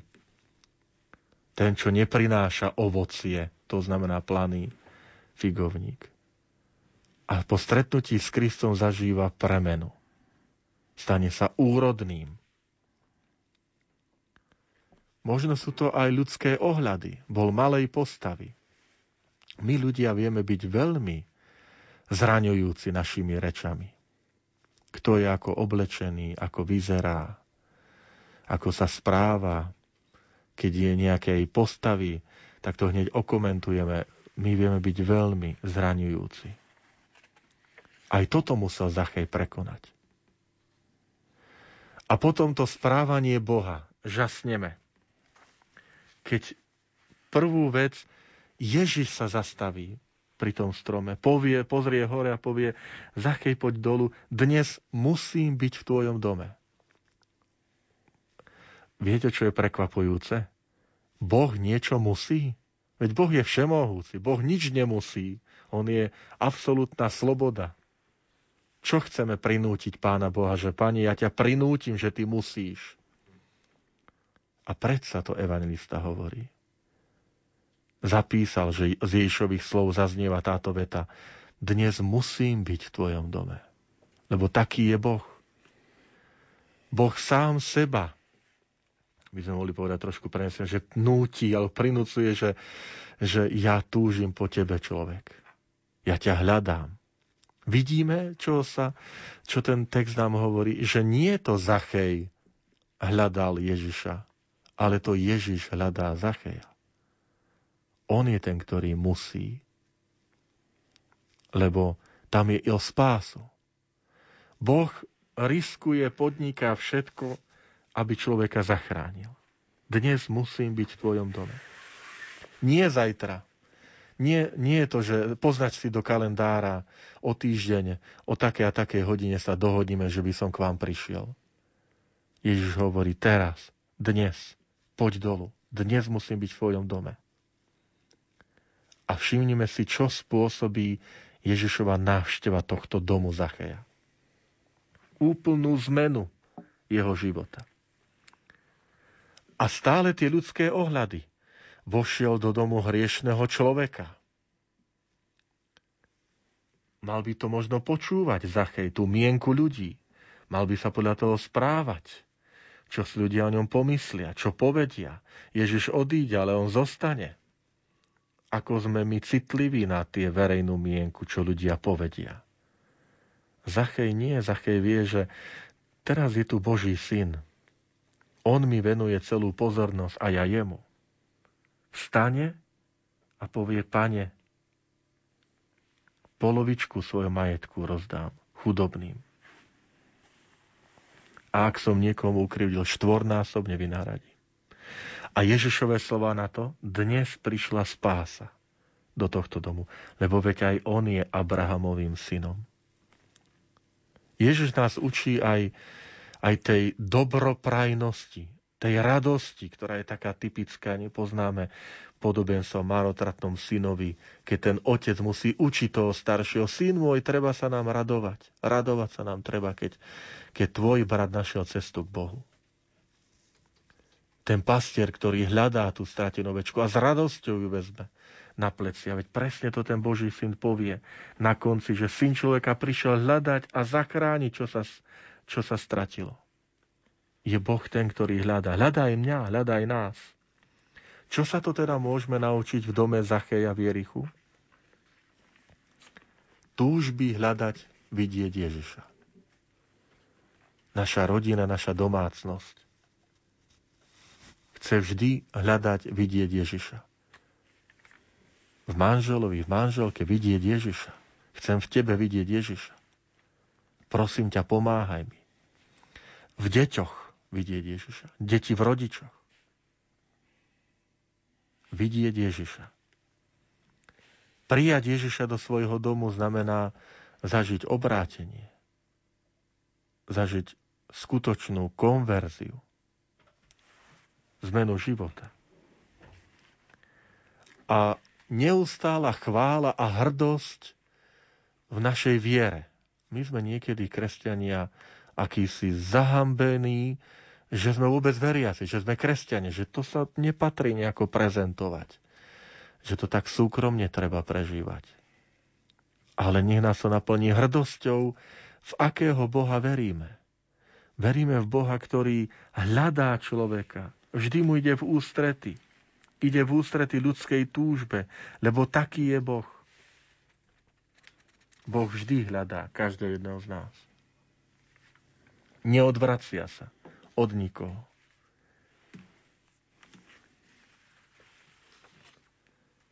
O toto si prosme aj my, aby sme ďakovali Bohu za dar viery, za dar viery v Boha, ktorý musí, ktorý chce, musí zostať v našom dome. Aj nám hovorí to, čo povedal Zachejovi. Dnes musím zostať v tvojom dome. A čo to povie ten evangelista? A Zachej ho prijal s radosťou. Aká by bola reakcia, keby teraz Zazvonil zvonček pri tvojom dome, na byte, v domácnosti, zaklopal Ježiš a povie ti, dnes musím zostať v tvojom dome. Naozaj by bola tá reakcia ako Zacheja. On ho prijal s veľkou radosťou. Alebo aká by bola reakcia? Vieš čo, no si ma prekvapil. Nečakal som ťa. Príď inokedy, neotravuj. Už som aj pomodlený a všetko mám, daj pokoj. Ježiš aj nám dnes hovorí, musím byť v tvojom dome, lebo ťa hľadám. Prosme si o ten dar, aby sme ho aj my, ako Zachej, boli tí, ktorí ho príjmú s radosťou. Zaccheus,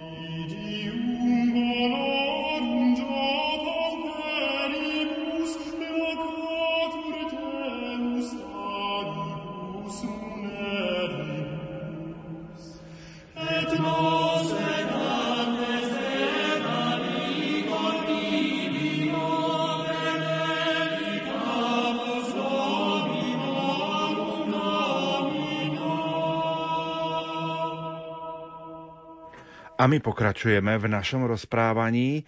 Evangelista Lukáš vo svojom evanieliu v 10. kapitole 38. a 42. verši opisuje Ježišovú návštevu v dome Marty a jej sestry Márie. Kým Marta mala plno práce s obsluhou, Mária si sadla pánovi k nohám a počúvala jeho slovo. Čiže súradnice, Evangelium podľa Lukáša, 10. kapitola 38. až 42. verš, čo sa môžeme naučiť v dome Marty a Márie v Betánii. V Lukášovom evanieliu sa píše. Ako išli ďalej, vošiel do ktorej si dediny, kde ho prijala do domu istá žena menom Marta. Tá mala sestru menom Máriu, ktorá si sadla pánovi k nohám a počúvala jeho slovo. Ale Marta mala plno práce s obsluhou. Tu zastala a povedala, pane, nedbá, že ma sestra nechá samú obsluhovať. Povedz jej, nech mi pomôže. Pán jej odpovedal, Marta, Marta, stará sa a znepokojuješ pre mnohé veci a potrebné je len jedno. Mária si vybrala lepší podiel, ktorý sa jej neodníme.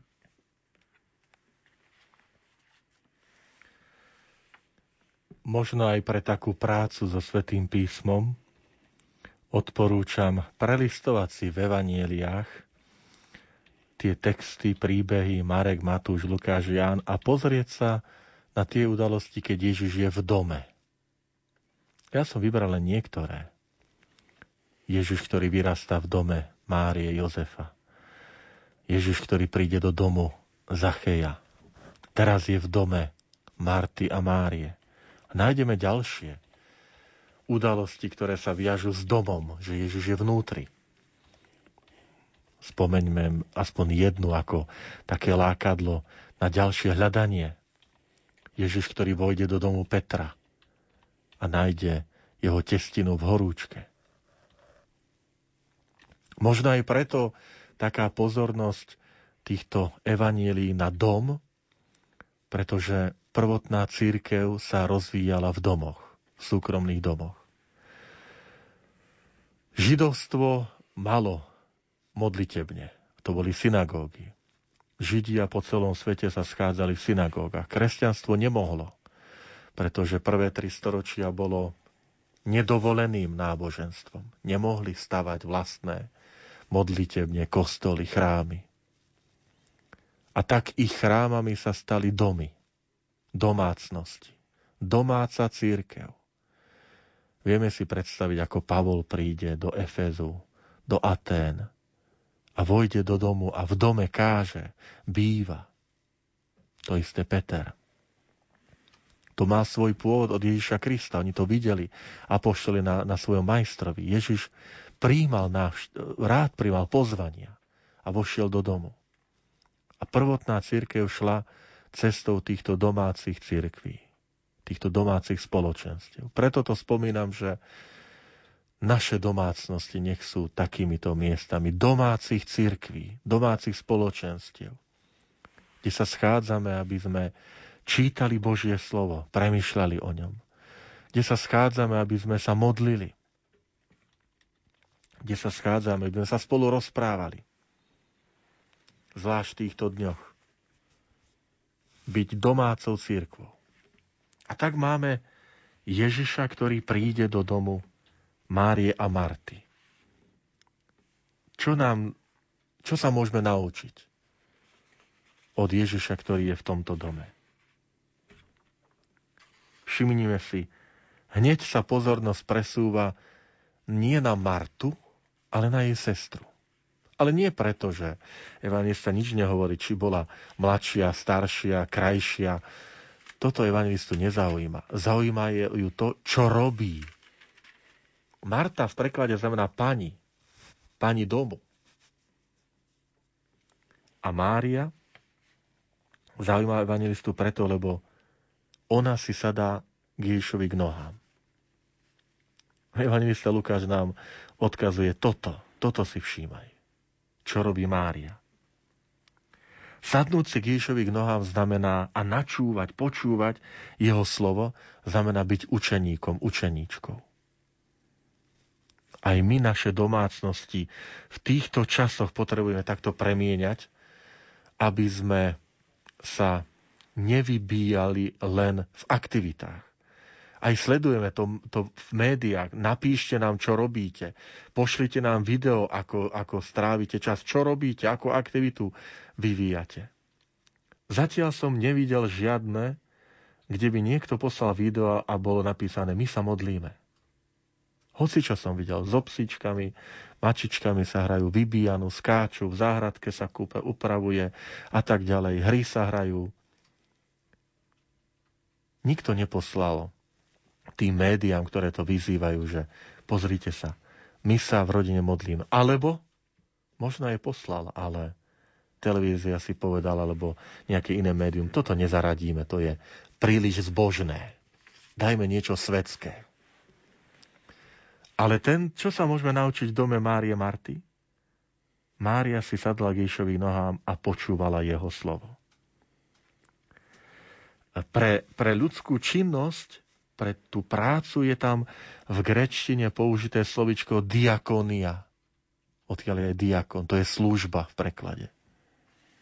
To je vznešená vec našej církvy, spoločenstve, kresťanstvo sa vyznačuje tým, že prejavujeme službu chorým, blížnym.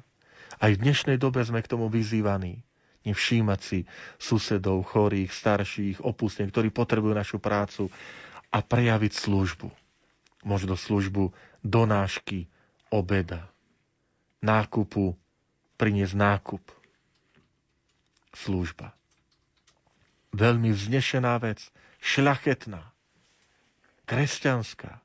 A predsa Ježiš hovorí, ale ešte skôr, než to urobí, skús urobiť niečo iné. Sadni si k mojim nohám a počúvaj moje slovo aby sme sa neutopili aj v církvi, v aktivitách, v aktivizme.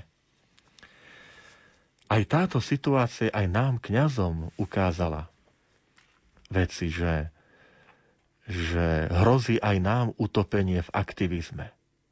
tu akcia, taká akcia, nácviky, stretnutia, katechézy, výlety, venovanie sa rodinám, venovanie sa deťom, návštevy a tak ďalej, ohlasovanie, podujatia, akcie, všetky možné. Teraz zrazu toto nie je možné urobiť a aj my, kňazi, si uvedomujeme, že či sme nezabudli tiež si sadnúť Ježišovi k nohám a počúvať ho. Adorácia, modlitba, svetá omša. Keď sme všetko aj vysvetľovali, a to je, páne, to je diakónia, ja ti robím službu. Tento príbeh nás učí tejto priorite. Nie, to nie je o, o pohrdaní aktivitou, to nie je o pohrda, pohrdaní domácich prác. Že Marta sa snaží uctiť si hostia. To nie je o tom to nie je odkaz ani tak nie pre Máriu Martu, ako pre prvotné spoločenstvo, pre spoločenstva kresťanov. Skôr než sa rozbehnete do sveta, nezabúdajte si sadnúť Ježišovi k nohám. Spomente si na svetú matku Terezu. Jej služba chudobným, opusteným, zomierajúcim. Ale vy, ktorí poznáte jej životopis a jej pravidlá pre spoločenstvo sestier, ktorí ju nasledujú. Bolo adorácia, hodinová adorácia každý deň, svetá omša.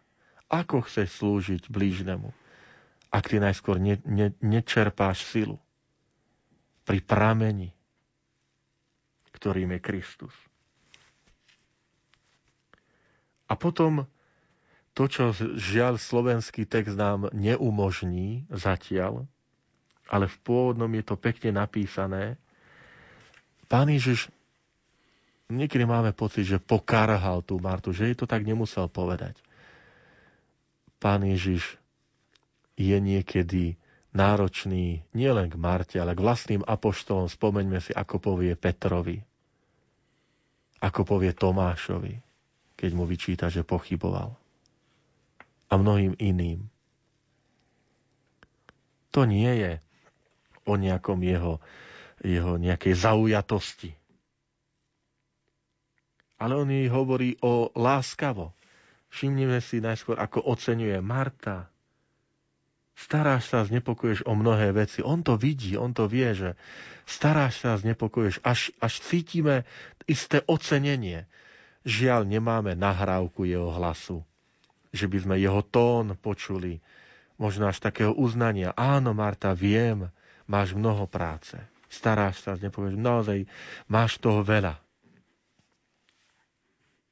Ale potom hovorí Mári, a tu je ten slovenský preklad nepresný. Mária si vybrala dobrý podiel. Nehovorí lepší.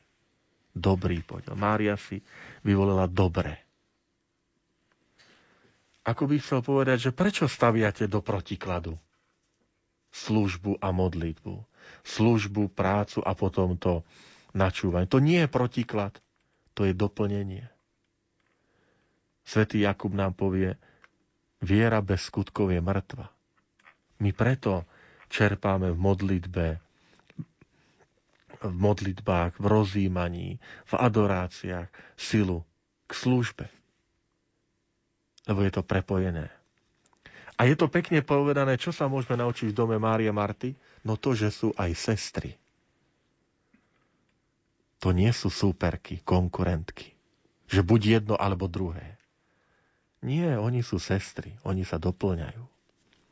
A tak aj odkaz pre nás veriacich, naše spoločenstva, naše domácnosti. Možno rozvíjať to známe benediktínske, modli sa a pracuj. Tam nie je povedané, alebo sa modli, alebo pracuj.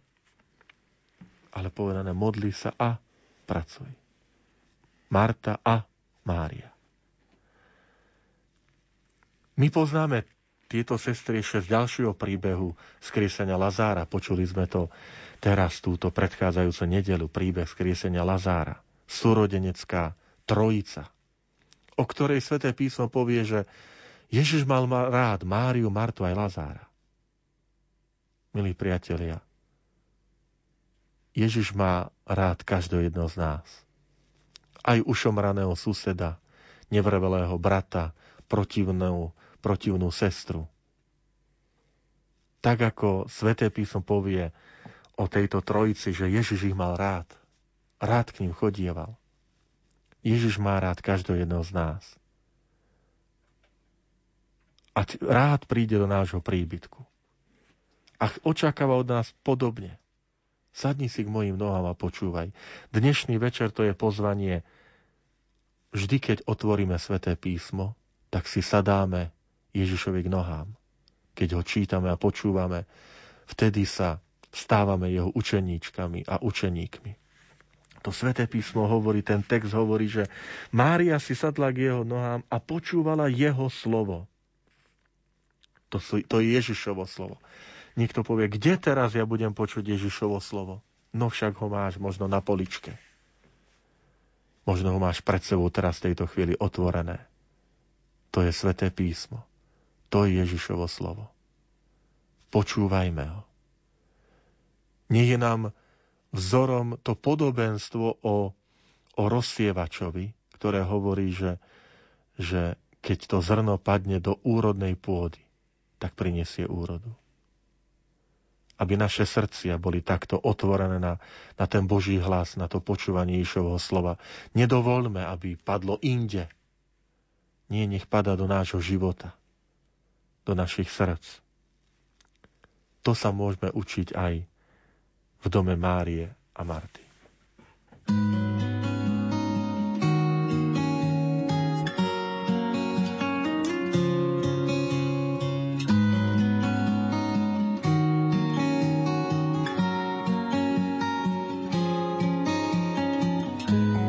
Pozval som ťa do domu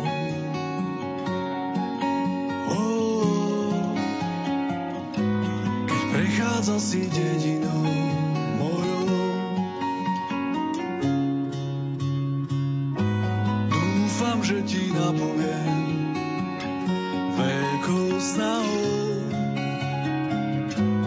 že si mojou návštevou drahou.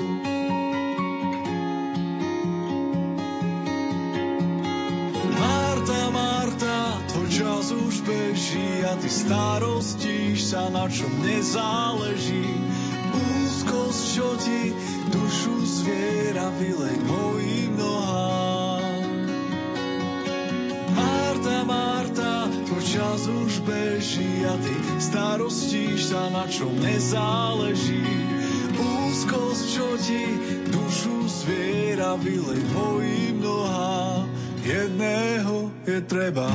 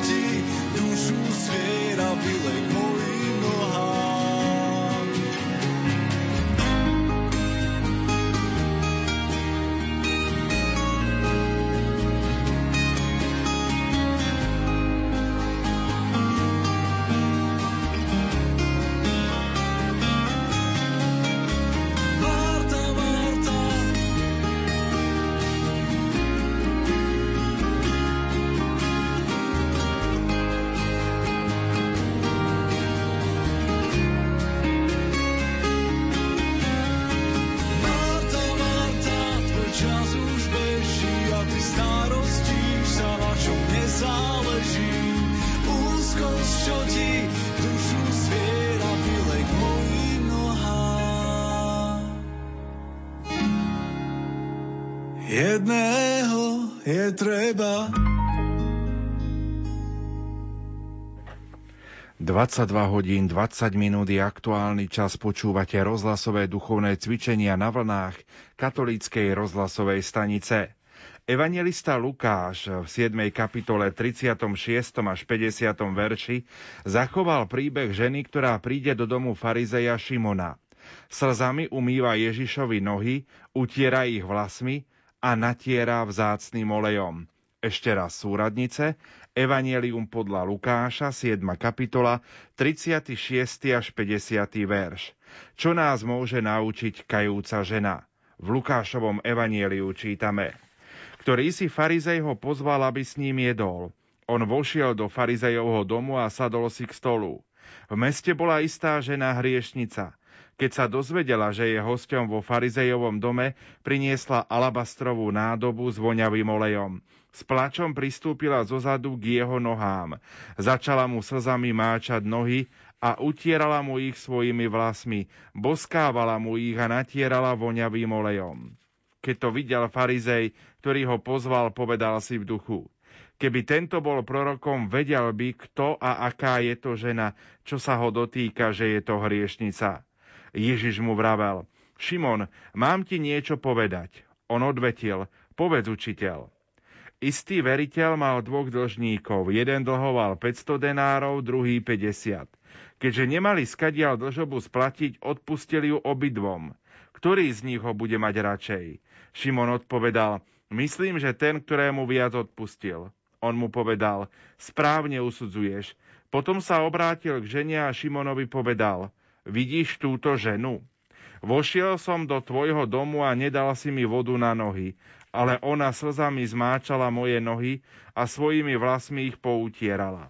Nepoboskal si ma, ale, ale ona odtedy, ako som vošiel, neprestala mi nohy boskávať. Hlavu si mi olejom nepomazal, ona mi voňavým olejom nohy natrela. Preto ti hovorím, odpúšťajú sa jej mnohé hriechy, lebo veľmi miluje. Komu sa menej odpúšťa, menej miluje.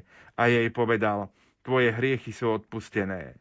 Vtedy tí, čo s ním stolovali, začali si hovoriť, ktože je to, že aj hriechy odpúšťa. On však povedal žene, tvoja viera ťa zachránila. Choď v pokoji.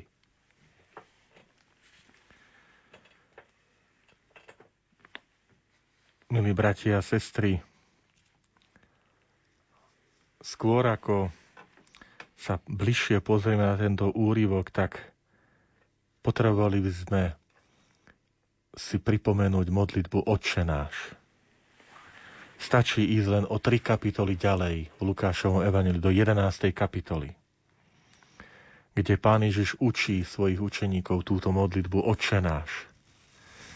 A v tejto modlitbe je aj prozba odpúsť naše hriechy, ako aj my odpúšťame našim dlžníkom, tým, čo majú dlhy voči nám.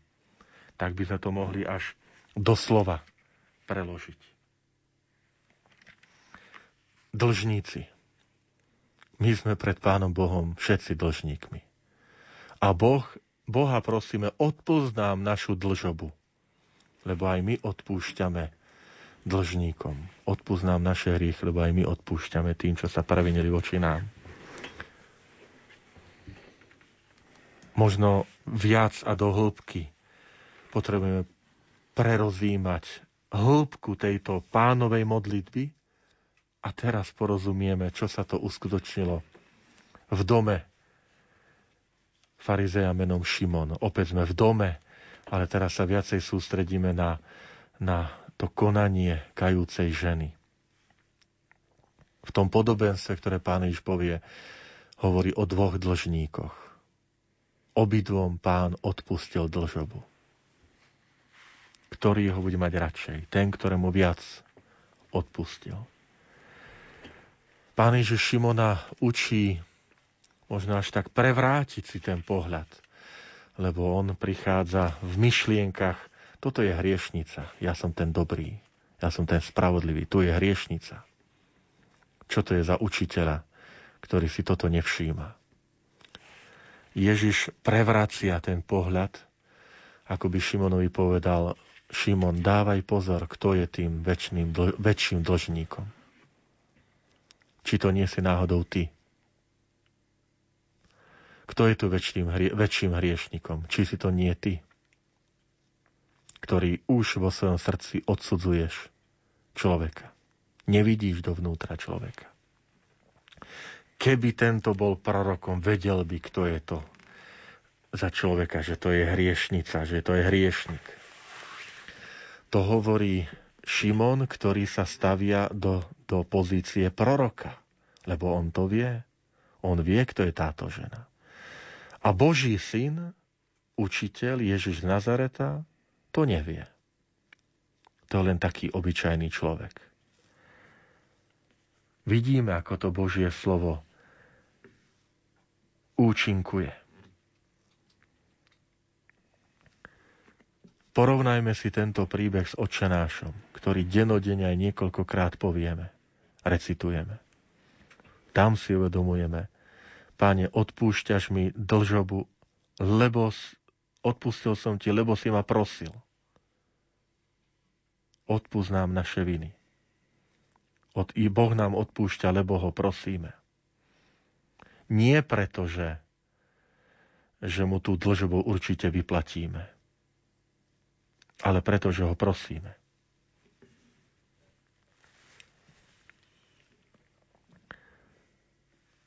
Evangelistu nezaujíma identita ženy, ani jej hriech. Nespomína, neopisuje, na čo by to bolo potrebné. V tomto buďme opatrní.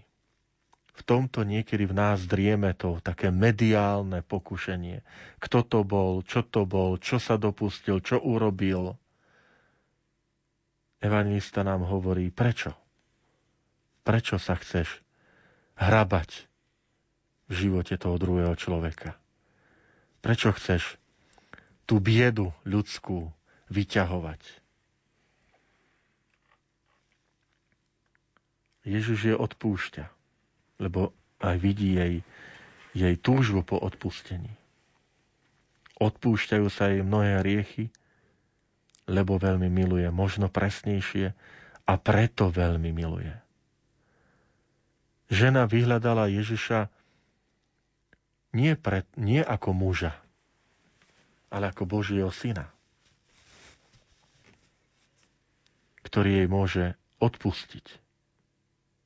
Preto jej aj Ježiš hovorí, choď v pokoji, tvoje hriechy sú odpustené. Odpúšťajú sa jej mnohé hriechy. Ak túžime po odpustení, buďme múdri a opatrní v tom, od koho ho to odpustenie pýtame. Koľko poradní, možno aj v týchto týždňoch budú mať práce psychológovia, ktorí budú riešiť možno domáce hádky, nepokoje, nedorozumenia. Psychológovia upozorňujú na tzv. ponorkovú chorobu, že po po troch, štyroch dňoch nadšenia, že sme spolu, že konečne máme čas jeden na druhého, že spoločne, konečne spoločne môžeme robiť veci v domácnosti, spoločne sa môžeme starať o naše deti, rozprávať sa s nimi, hrať sa s nimi. Že príde únava. Že z tej radosti e, príde nevrlosť. A budeme vyhľadávať pomoc to, tú pomoc nám dáva Božie slovo. Je v tomto príbehu. A tá pomoc sa nazýva odpustenie. Potrebujeme odpustenie, pretože to podobenstvo nám hovorí, aj ten príbeh nám hovorí, e, každý máme, každý sme dlžníkmi. Nie takého, kto by sme mohli povedať, ja som dokonalý, to ten druhý je na vine. Ja nemám žiadnu vinu. Preto všetci potrebujeme Božie odpustenie. Potrebujeme počuť to, čo povie Ježiš žene. Choď v pokoji. Lebo ten pravý pokoj práve dáva Boh. On odpúšťa, on uzmieruje. Toto nás učí kajúca žena.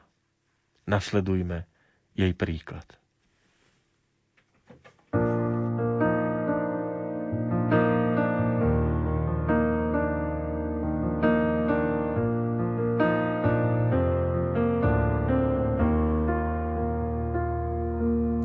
Tam, kde si ty, vracia sa život. Kde ty kráčaš, rozkvitne i púšť. Tam, kde ty hľadíš, rozjasní sa nebo.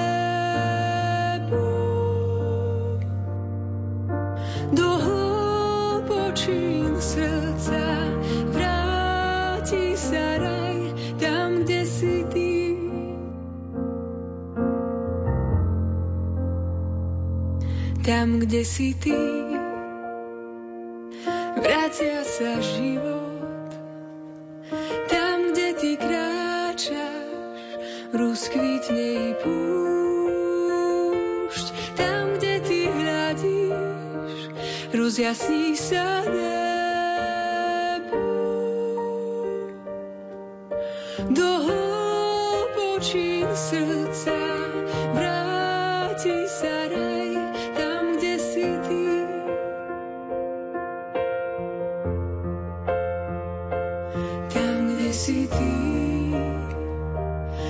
Vracia sa život.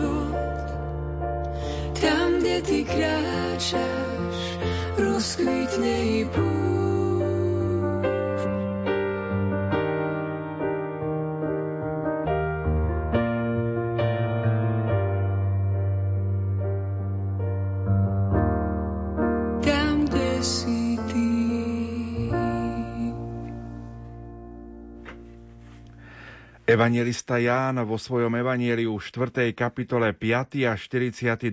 verš opisuje rozhovor pána Ježiša so Samaritánkou pri Jakubovej studni. Prečíta, milí poslucháči, čas tohto úrivku, lebo verím, že sväté písmo máte pri sebe. A tak ešte raz súradnice, Evangelium podľa Jána, 4. kapitola, 5. a 42. verš, čo nás môže naučiť Samaritánka. A tak prišiel do samarijského mesta menom Sichar, nedaleko pozemku, ktorý dal Jakub svojmu synovi Jozefovi. Tam bola Jakubova studňa. Ježiš unavený z cesty sadol si k studni. Bolo okolo poludnia. Tu prišla po vodu istá Samaritánka. Ježiš jej povedal, daj sa mi napiť. Jeho učeníci odišli do mesta nakúpiť potravy. Samaritánka mu povedala, ako si môžeš ty, Žid, pýtať vodu odo mňa, Samaritánky? Židia sa totiž so Samaritánmi nestýkajú. Ježiš jej odpovedal, keby si poznala Boží dar a vedela, kto je ten, čo ti hovorí, daj sa mi napiť, ty by si poprosila jeho a on by ti dal živú vodu. Žena mu povedala, pane, ani vedro nemáš a studňa je hlboká. Odkiaľ máš teda živú vodu? Si jazda väčší ako náš otec Jakub, ktorý nám dal túto studňu a pil z nej on sám, jeho synovia a jeho stáda? Ježiš jej odvetil, každý, kto pije túto vodu, bude znova smedný, ale kto sa napije z vody, ktorú mu ja dám, nebude žízniť na veky. A voda, ktorú mu dám, stane sa v ňom prameňom vody prúdiacej do väčšného života. Žena mu vravela, pane, daj mi takej vody, aby som už nebola smedná a nemusela sem chodiť čerpať. Povedal jej, choď, zavolaj svojho muža a príď sem. Žena mu odpovedala, nemá muža. Ježiš jej vravel, správne si povedala, nemá muža, lebo si mala 5 mužov a ten, ktorého máš teraz, nie je tvoj muž. To si povedala pravdu. Žena mu vravela, pane, vidím, že si prorok. Naši otcovia sa klaňali Bohu na tomto vrchu a vy hovoríte, že v Jeruzaleme je miesto, kde sa treba klaňať. Ježiš jej povedal, ver mi, žena, že prichádza hodina, keď sa nebudete klaňať otcovi ani na tomto vrchu, ani v Jeruzaleme. Vy sa klaniate tomu, čo nepoznáte, my sa klaniame tomu, čo poznáme, lebo spása je zo Židov. Ale prichádza hodina, ba už je tu, keď sa praví ctitelia budú kláňať Otcovi v duchu a v pravde, lebo sám Otec hľadá takých ctiteľov. Boh je duch a tí, čo sa mu klaňajú, musia sa mu kláňať v duchu a v pravde. Žena mu vravela, Viem, že príde Mesiáš, zvaný Kristus, až príde On, zvestuje nám všetko. Ježiš jej povedal, to som ja, čo sa rozprávam s tebou. Mnoho Samaritánov z tohto mesta uverilo v neho pre slovo ženy, ktorá svedčila. Povedal mi všetko, čo som porobila. Keď Samaritáni prišli k nemu, prosili ho, aby u nich zostal. I zostal tam dva dní. A ešte oveľa viac ich uverilo pre jeho slovo. A žene povedali, už veríme nie len pre tvoje slovo, ale sami sme počuli a vieme, že toto je naozaj spasiteľ sveta. Sme navyknutí v evanieliách počúvať o zázrakoch, o uzdraveniach, o vzkriesení, o vyhnaní zlých duchov. A tu, v takej zvláštnej situácii Ježiš sedí a rozpráva sa. Nerobí žiaden zázrak, žiadne uzdravenie vonkajšie. Iba v úvodzovkách, iba sa rozpráva. Aký dôležitý odkaz pre nás. Aj rozhovor môže viesť k viere. Teraz je ten čas, teraz sú tie situácie pre rozhovory. Aj o viere. Lebo rozhovor je svetlom na cestu, po ktorej prichádza do srdca druhého človeka Boh. A my môžeme Bohu v tomto pomôcť. Osvetliť túto cestu. Možno sme sa v našich rodinách a priateľstvách zabudli rozprávať o viere. Možno sme sa už zabudli úplne rozprávať. Aj táto situácia nás učí znova komunikovať. Znova rozprávať. O viere, o Bohu, o zmysle života, o význame tejto situácie, ktorú prežívame pre náš život. Možno sa rozprávame o kňazoch, o církvi, o biskupoch, o pápežovi, keď ide o ich kritiku. Ale tieto rozhovory neprinášajú svetlo na cestu, po ktorej by prišiel do srdca druhého človeka Boh. Lebo im chýba úprimnosť, túžba po pravde a predovšetkým, a predovšetkým láska. Každému rozhovoru nech nechýba naša láska. Voda je v biblickej reči živel, ktorý má svoj pôvod v Bohu. Ježiš sa ponúka Samaritánke ako živá voda. Po tieto dni vyhľadávame pramene, informácie. Pozeráme, sledujeme televíziu, rozhlas, internet, lebo sme upútaní, priviazaní doma. Buďme opatrní v tom, čo čítame, čo pozeráme, čo počúvame. Nie všetko je živou, zdravou vodou. Aby sme si neotrávili vnútro. Aby sme si neotrávili naše vzťahy. Božie slovo nám hovorí, Ježiš je tým, tou čistou pramenitou vodou. Buď opatrný v tom, čo čítaš, počúvaš, čo prechádza do, svojho, do tvojho vnútra.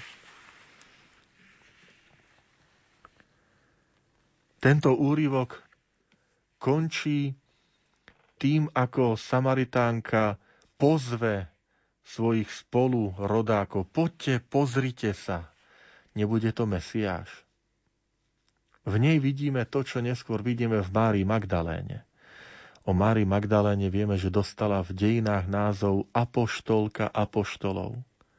My tu máme obraz Samaritánky Apoštolky, ktorá ohlasuje Krista, ktorého stretla ten živý prameň a privádza svojich spolupčanov. Poďte, pozrite sa. Porozprával mi všetko, čo som urobila. Vydáva svedectvo. Ako je to s nami? Byť kresťanom znamená byť aj misionárom vo svojom okolí. Pamätajme aj v tejto situácii nasledovať príklad Samaritánky. Byť tými, ktorí budú privádzať druhých ku Kristovi, ktorí ukážu na Krista ako Samaritánka. Daj mi živej vody, vody židaj, daj mi živej vody, vody židaj, daj mi živej vody, vody mi vody mi daj, vody mi daj. Mi živej vody, vody židaj, daj mi živej vody, vody židaj, daj mi živej vody, vody židaj, vody mi daj,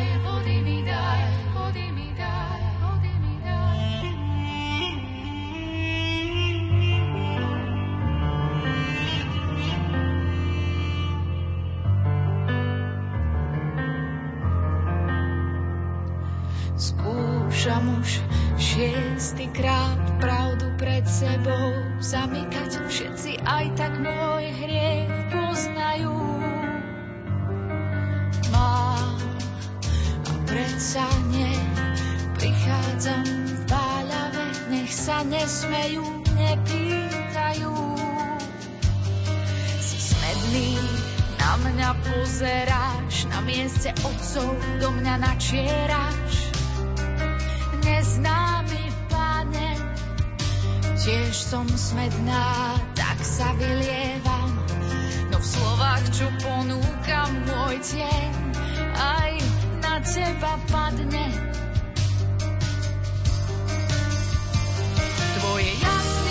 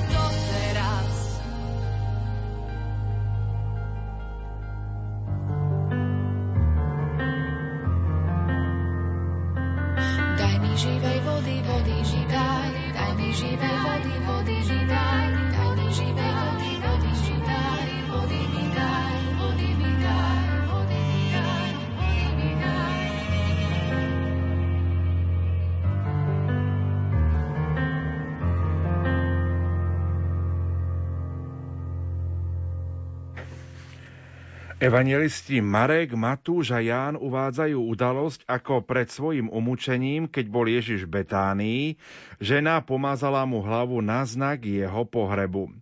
My použijeme úryvok z Evanielia podľa Marka, a to bude 14. kapitola, 3. až 9. verš. Poďme si ho spoločne prečítať. Keď bolo v Betánii v dome Šimona malomocného a sedel pri stole, prišla žena s alabastrovou nádobou pravého vzácného nardového oleja. Nádobu rozbila a olej mu vyliala na hlavu. Niektorí sa hnevali a hovorili si, na čo takto mrhať voňavý olej? Veď sa mohol tento olej predať za viac ako 300 denárov a tie rozdať chudobným a osopovali sa na ňu. Ale Ježiš povedal, nechajte ju, Prečo ju trápite? Urobila mi dobrý skutok, veď chudobných máte vždy medzi sebou a keď budete chcieť, môžete im robiť dobre. Ale mňa nemáte vždy. Urobila, čo mohla. Vopred pomazala moje telo na pohreb. Veru hovorím vám, kdekoľvek na svete sa bude ohlasovať evanielium, bude sa na jej pamiatku hovoriť o tom, čo urobila. Obrad pomazania v Svetom písme je veľmi dôležitý. Znamená vyznačenie, odozdanie úradu. Boli tri úrady, ktoré sa spájali s pomazaním. Kráľ, kňaz a prorok. To znamená, týmto gestom, ktoré urobila žena, vzdáva veľkú úctu Ježišovi Kristovi, rozoznáva v ňom pánovho pomazaného. To je preklad slovička Mesiáš, Kristus, doslova v slovenčine, z hebrejčiny Mesiáš a z grečiny Kristus znamená pomazaný. Žena si uvedomuje, aký vzácný host prišiel do domu. Boží syn. Zároveň obetuje to najdrahšie, najvzácnejšie, čo má. Evangelista zachoval aj hodnotu tohto oleja. Hovorí približne, že keď by sa predal, tak mal, mohlo sa získať 300 denárov. Parfém, ktorý stojí 300 denárov, žena, ktorá možná uchovávala na osobitné príležitosti, teraz ho vyleje Ježišovi na hlavu. 300 denárov bola celoročná mzda robotníka. Takú hodnotu mal tento parfém. 300 denárov. Zárobok za celý rok toľko stála táto voňavka. A ona to vylieva Ježišovi na hlavu. Pre okolo stojacich mrhanie. Ale žena správne rozoznala, že nie parfém je tým najdrahším, ale ten, na ktorého hlavu som ten parfém vyliala, Ježiš Kristus, pomazaný. On je tým najvzácnejším, najdrahším v tomto dome. Máme tu protiklad. Kým dookola učeníci a okolostojaci sú nahnevaní a šomrú, Žena je odvážna a štedrá. Rozpoznáva výnimočný a vzácný okamih pánovej prítomnosti v jej dome, ktorý sa už možno nikdy nezopakuje. Lebo už sa viac s pozemským Ježišom asi nikdy nestretla.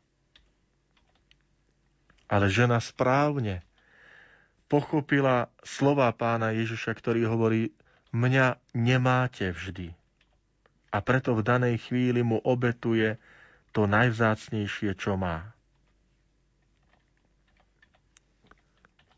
Prosme si o dar. Konať v danej chvíli vždy to, čo je najdôležitejšie vzhľadom na Ježiša Krista. Lebo už nikdy nevrátime späť daný okamih. Svetý Augustín, a prednedávno to spomenul terajší svätý otec František má tieto slova.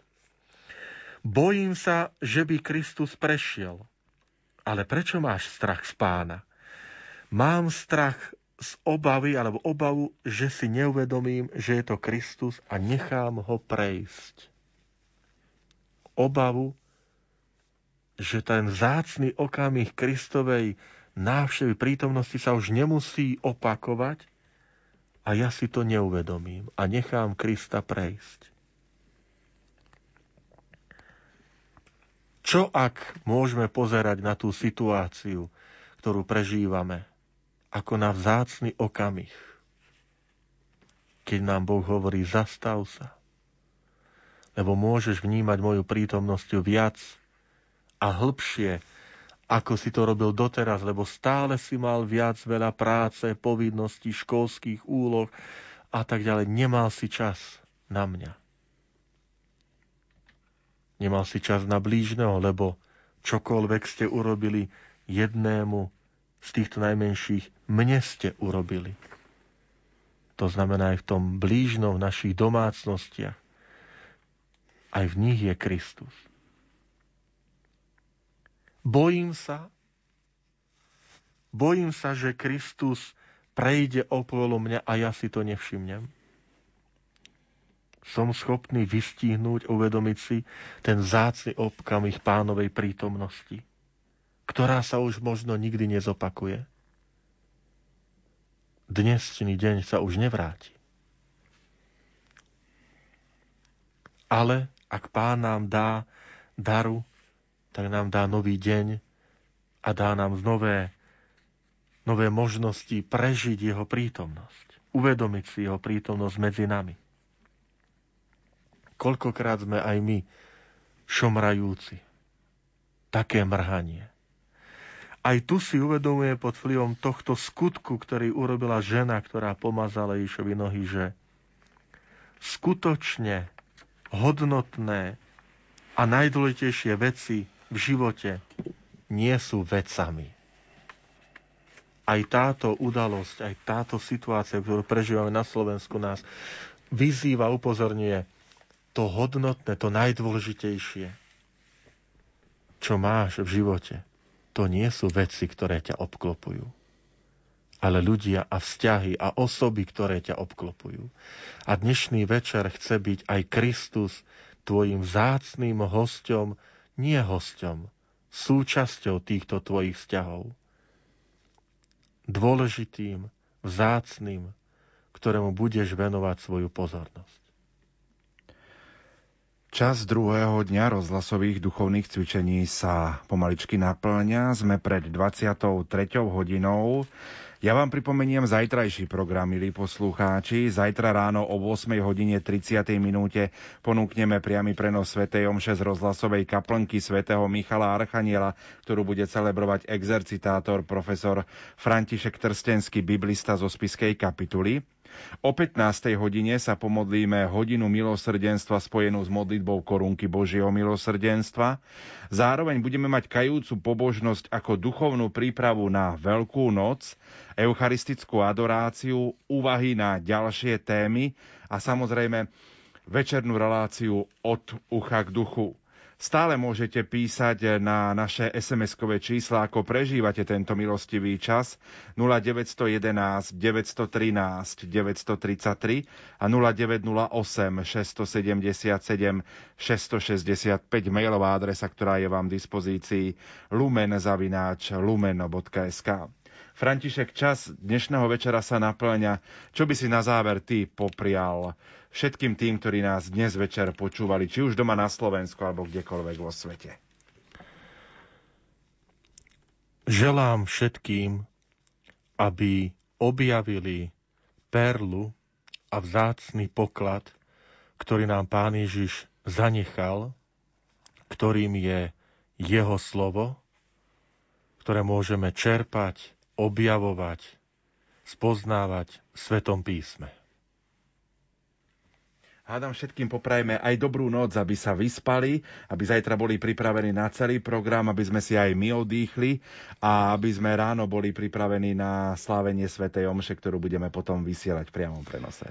Áno, určite. Zakončím to tým želaním, ktoré je modlitbou, poslednou modlitbou, ktorú kňaz má keď ide spať pred spaním, modlitba kompletória, ktorá končí slovami Pokojnú noc a vytrvalosť v dobrom až do konca, nech nám dá všemohúci Pán.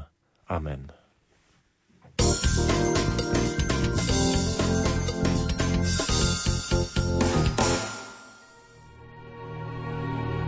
Veľkú noc budeme tento rok prežívať v našich rodinách. Rádio Lumen ponúkne tieto priame prenosy. Na Zelený štvrtok o 18. Svetá Omša na pamiatku pánovej večere. Na Veľký piatok o 15. Veľkopiatočné obrady. Na Bielu sobotu večer o 19.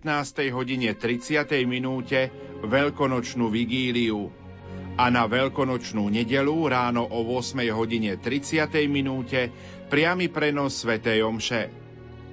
Obrady budeme vysielať z katedrály svätého Františka Ksaverského v Banskej Bystrici a predsedať im bude diecézny biskup Monsignor Marián Chovanec.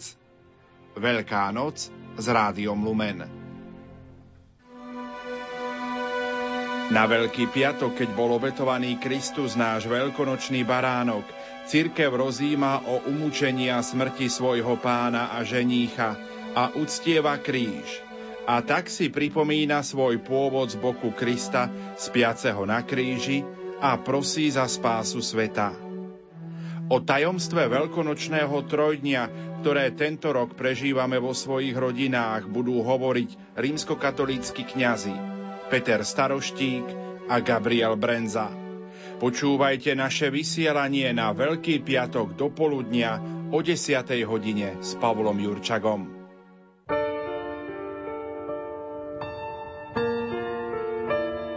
Modlitba Ježišovej krížovej cesty nám vždy ponúka príležitosť prežiť dotyk ukrižovanej lásky. Je krížová cesta Ježiša Krista zárodkom duchovnej globalizácie celého ľudstva. Lebo všetkým bez rozdielu pripomína i ponúka dar vykúpenia. Krížová cesta nás neohrozuje ako vírus strachu, ale je liekom nádeje, ktorý je tu pre každého z nás. Modlite sa spolu s rožňavským diecézným biskupom monsignorom Stanislavom Stolárikom pobožnosť krížovej cesty s názvom Ježišova krížová cesta ničí každý vírus. Na Veľký piatok o 13. vo vysielaní Rádia Lumen.